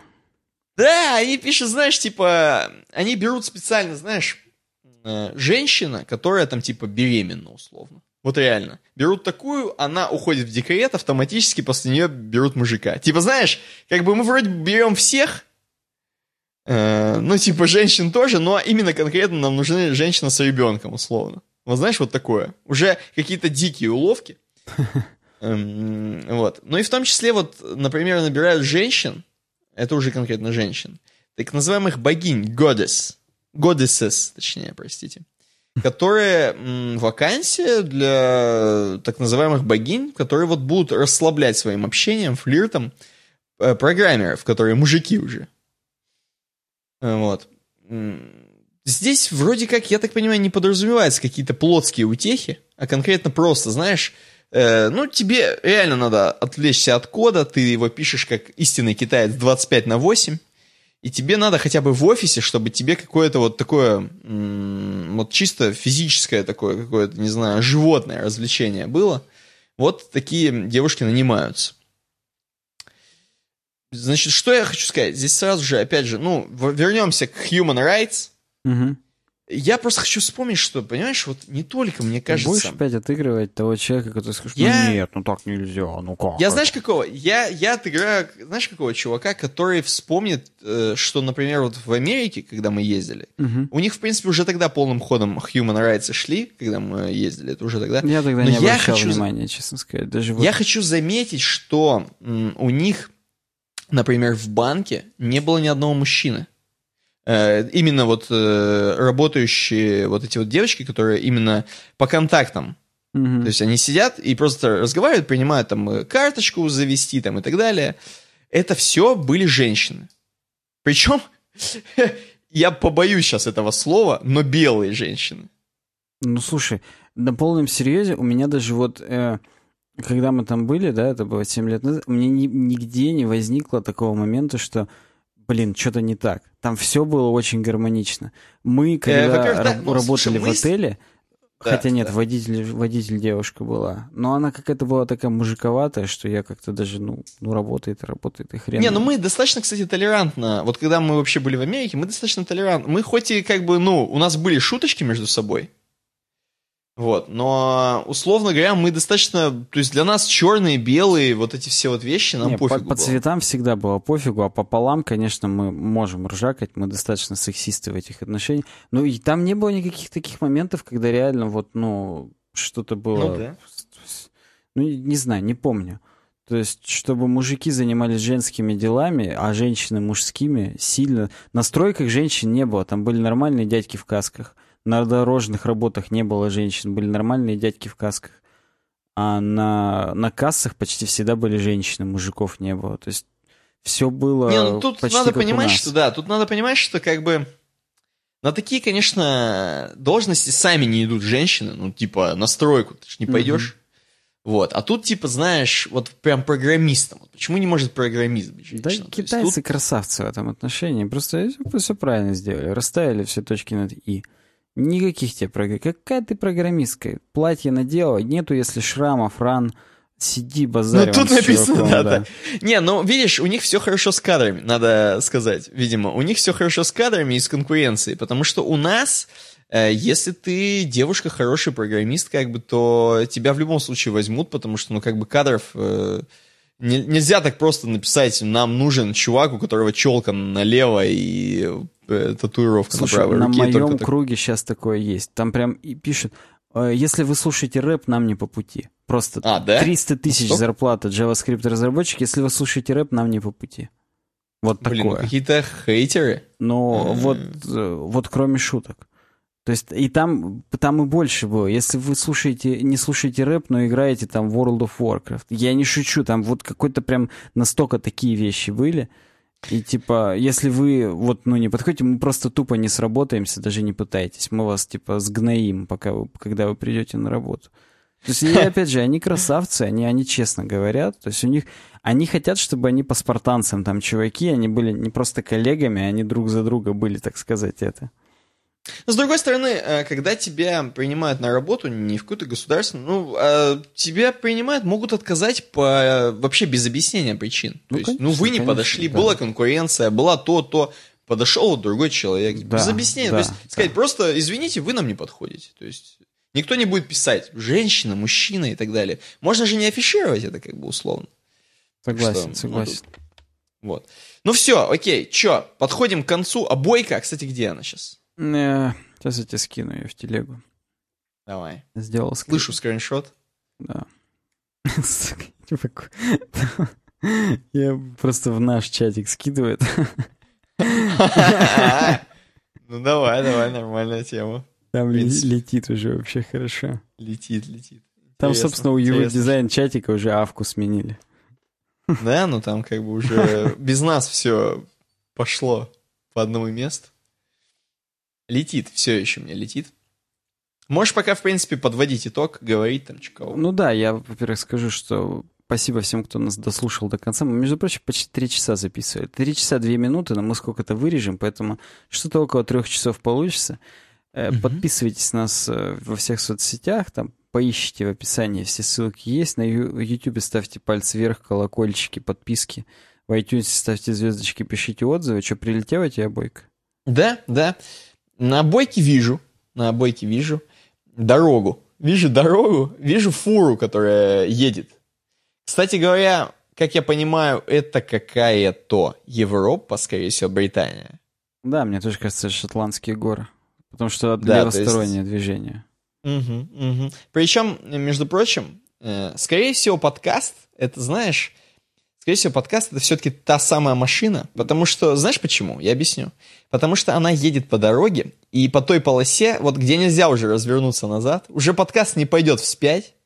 Она уже, вот видишь, да, то есть там Да, желтая полоса, раз- которая запрещает. непрерывная Все. разметка, да. да. Значит, все, она идет, короче. Темки это, скорее всего, вот эти столбики покосившиеся. Где-то вот они хорошо обсуждены, где-то они хреново обсуждены. Где-то, смотри, высокие столбики есть, где-то коротенькие. Да, да.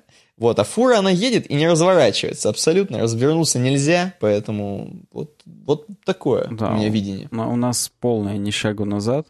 Я вообще думал, эта фура нам скотч везет прям в подкаст. Потому что Шотландия же, как бы, и так далее. Да, и она тоже не может развернуться, Ну, понимаешь? Согласен, потому что не поедут лыжи вообще без этого дела. Как бы мы все-таки заплатили за это.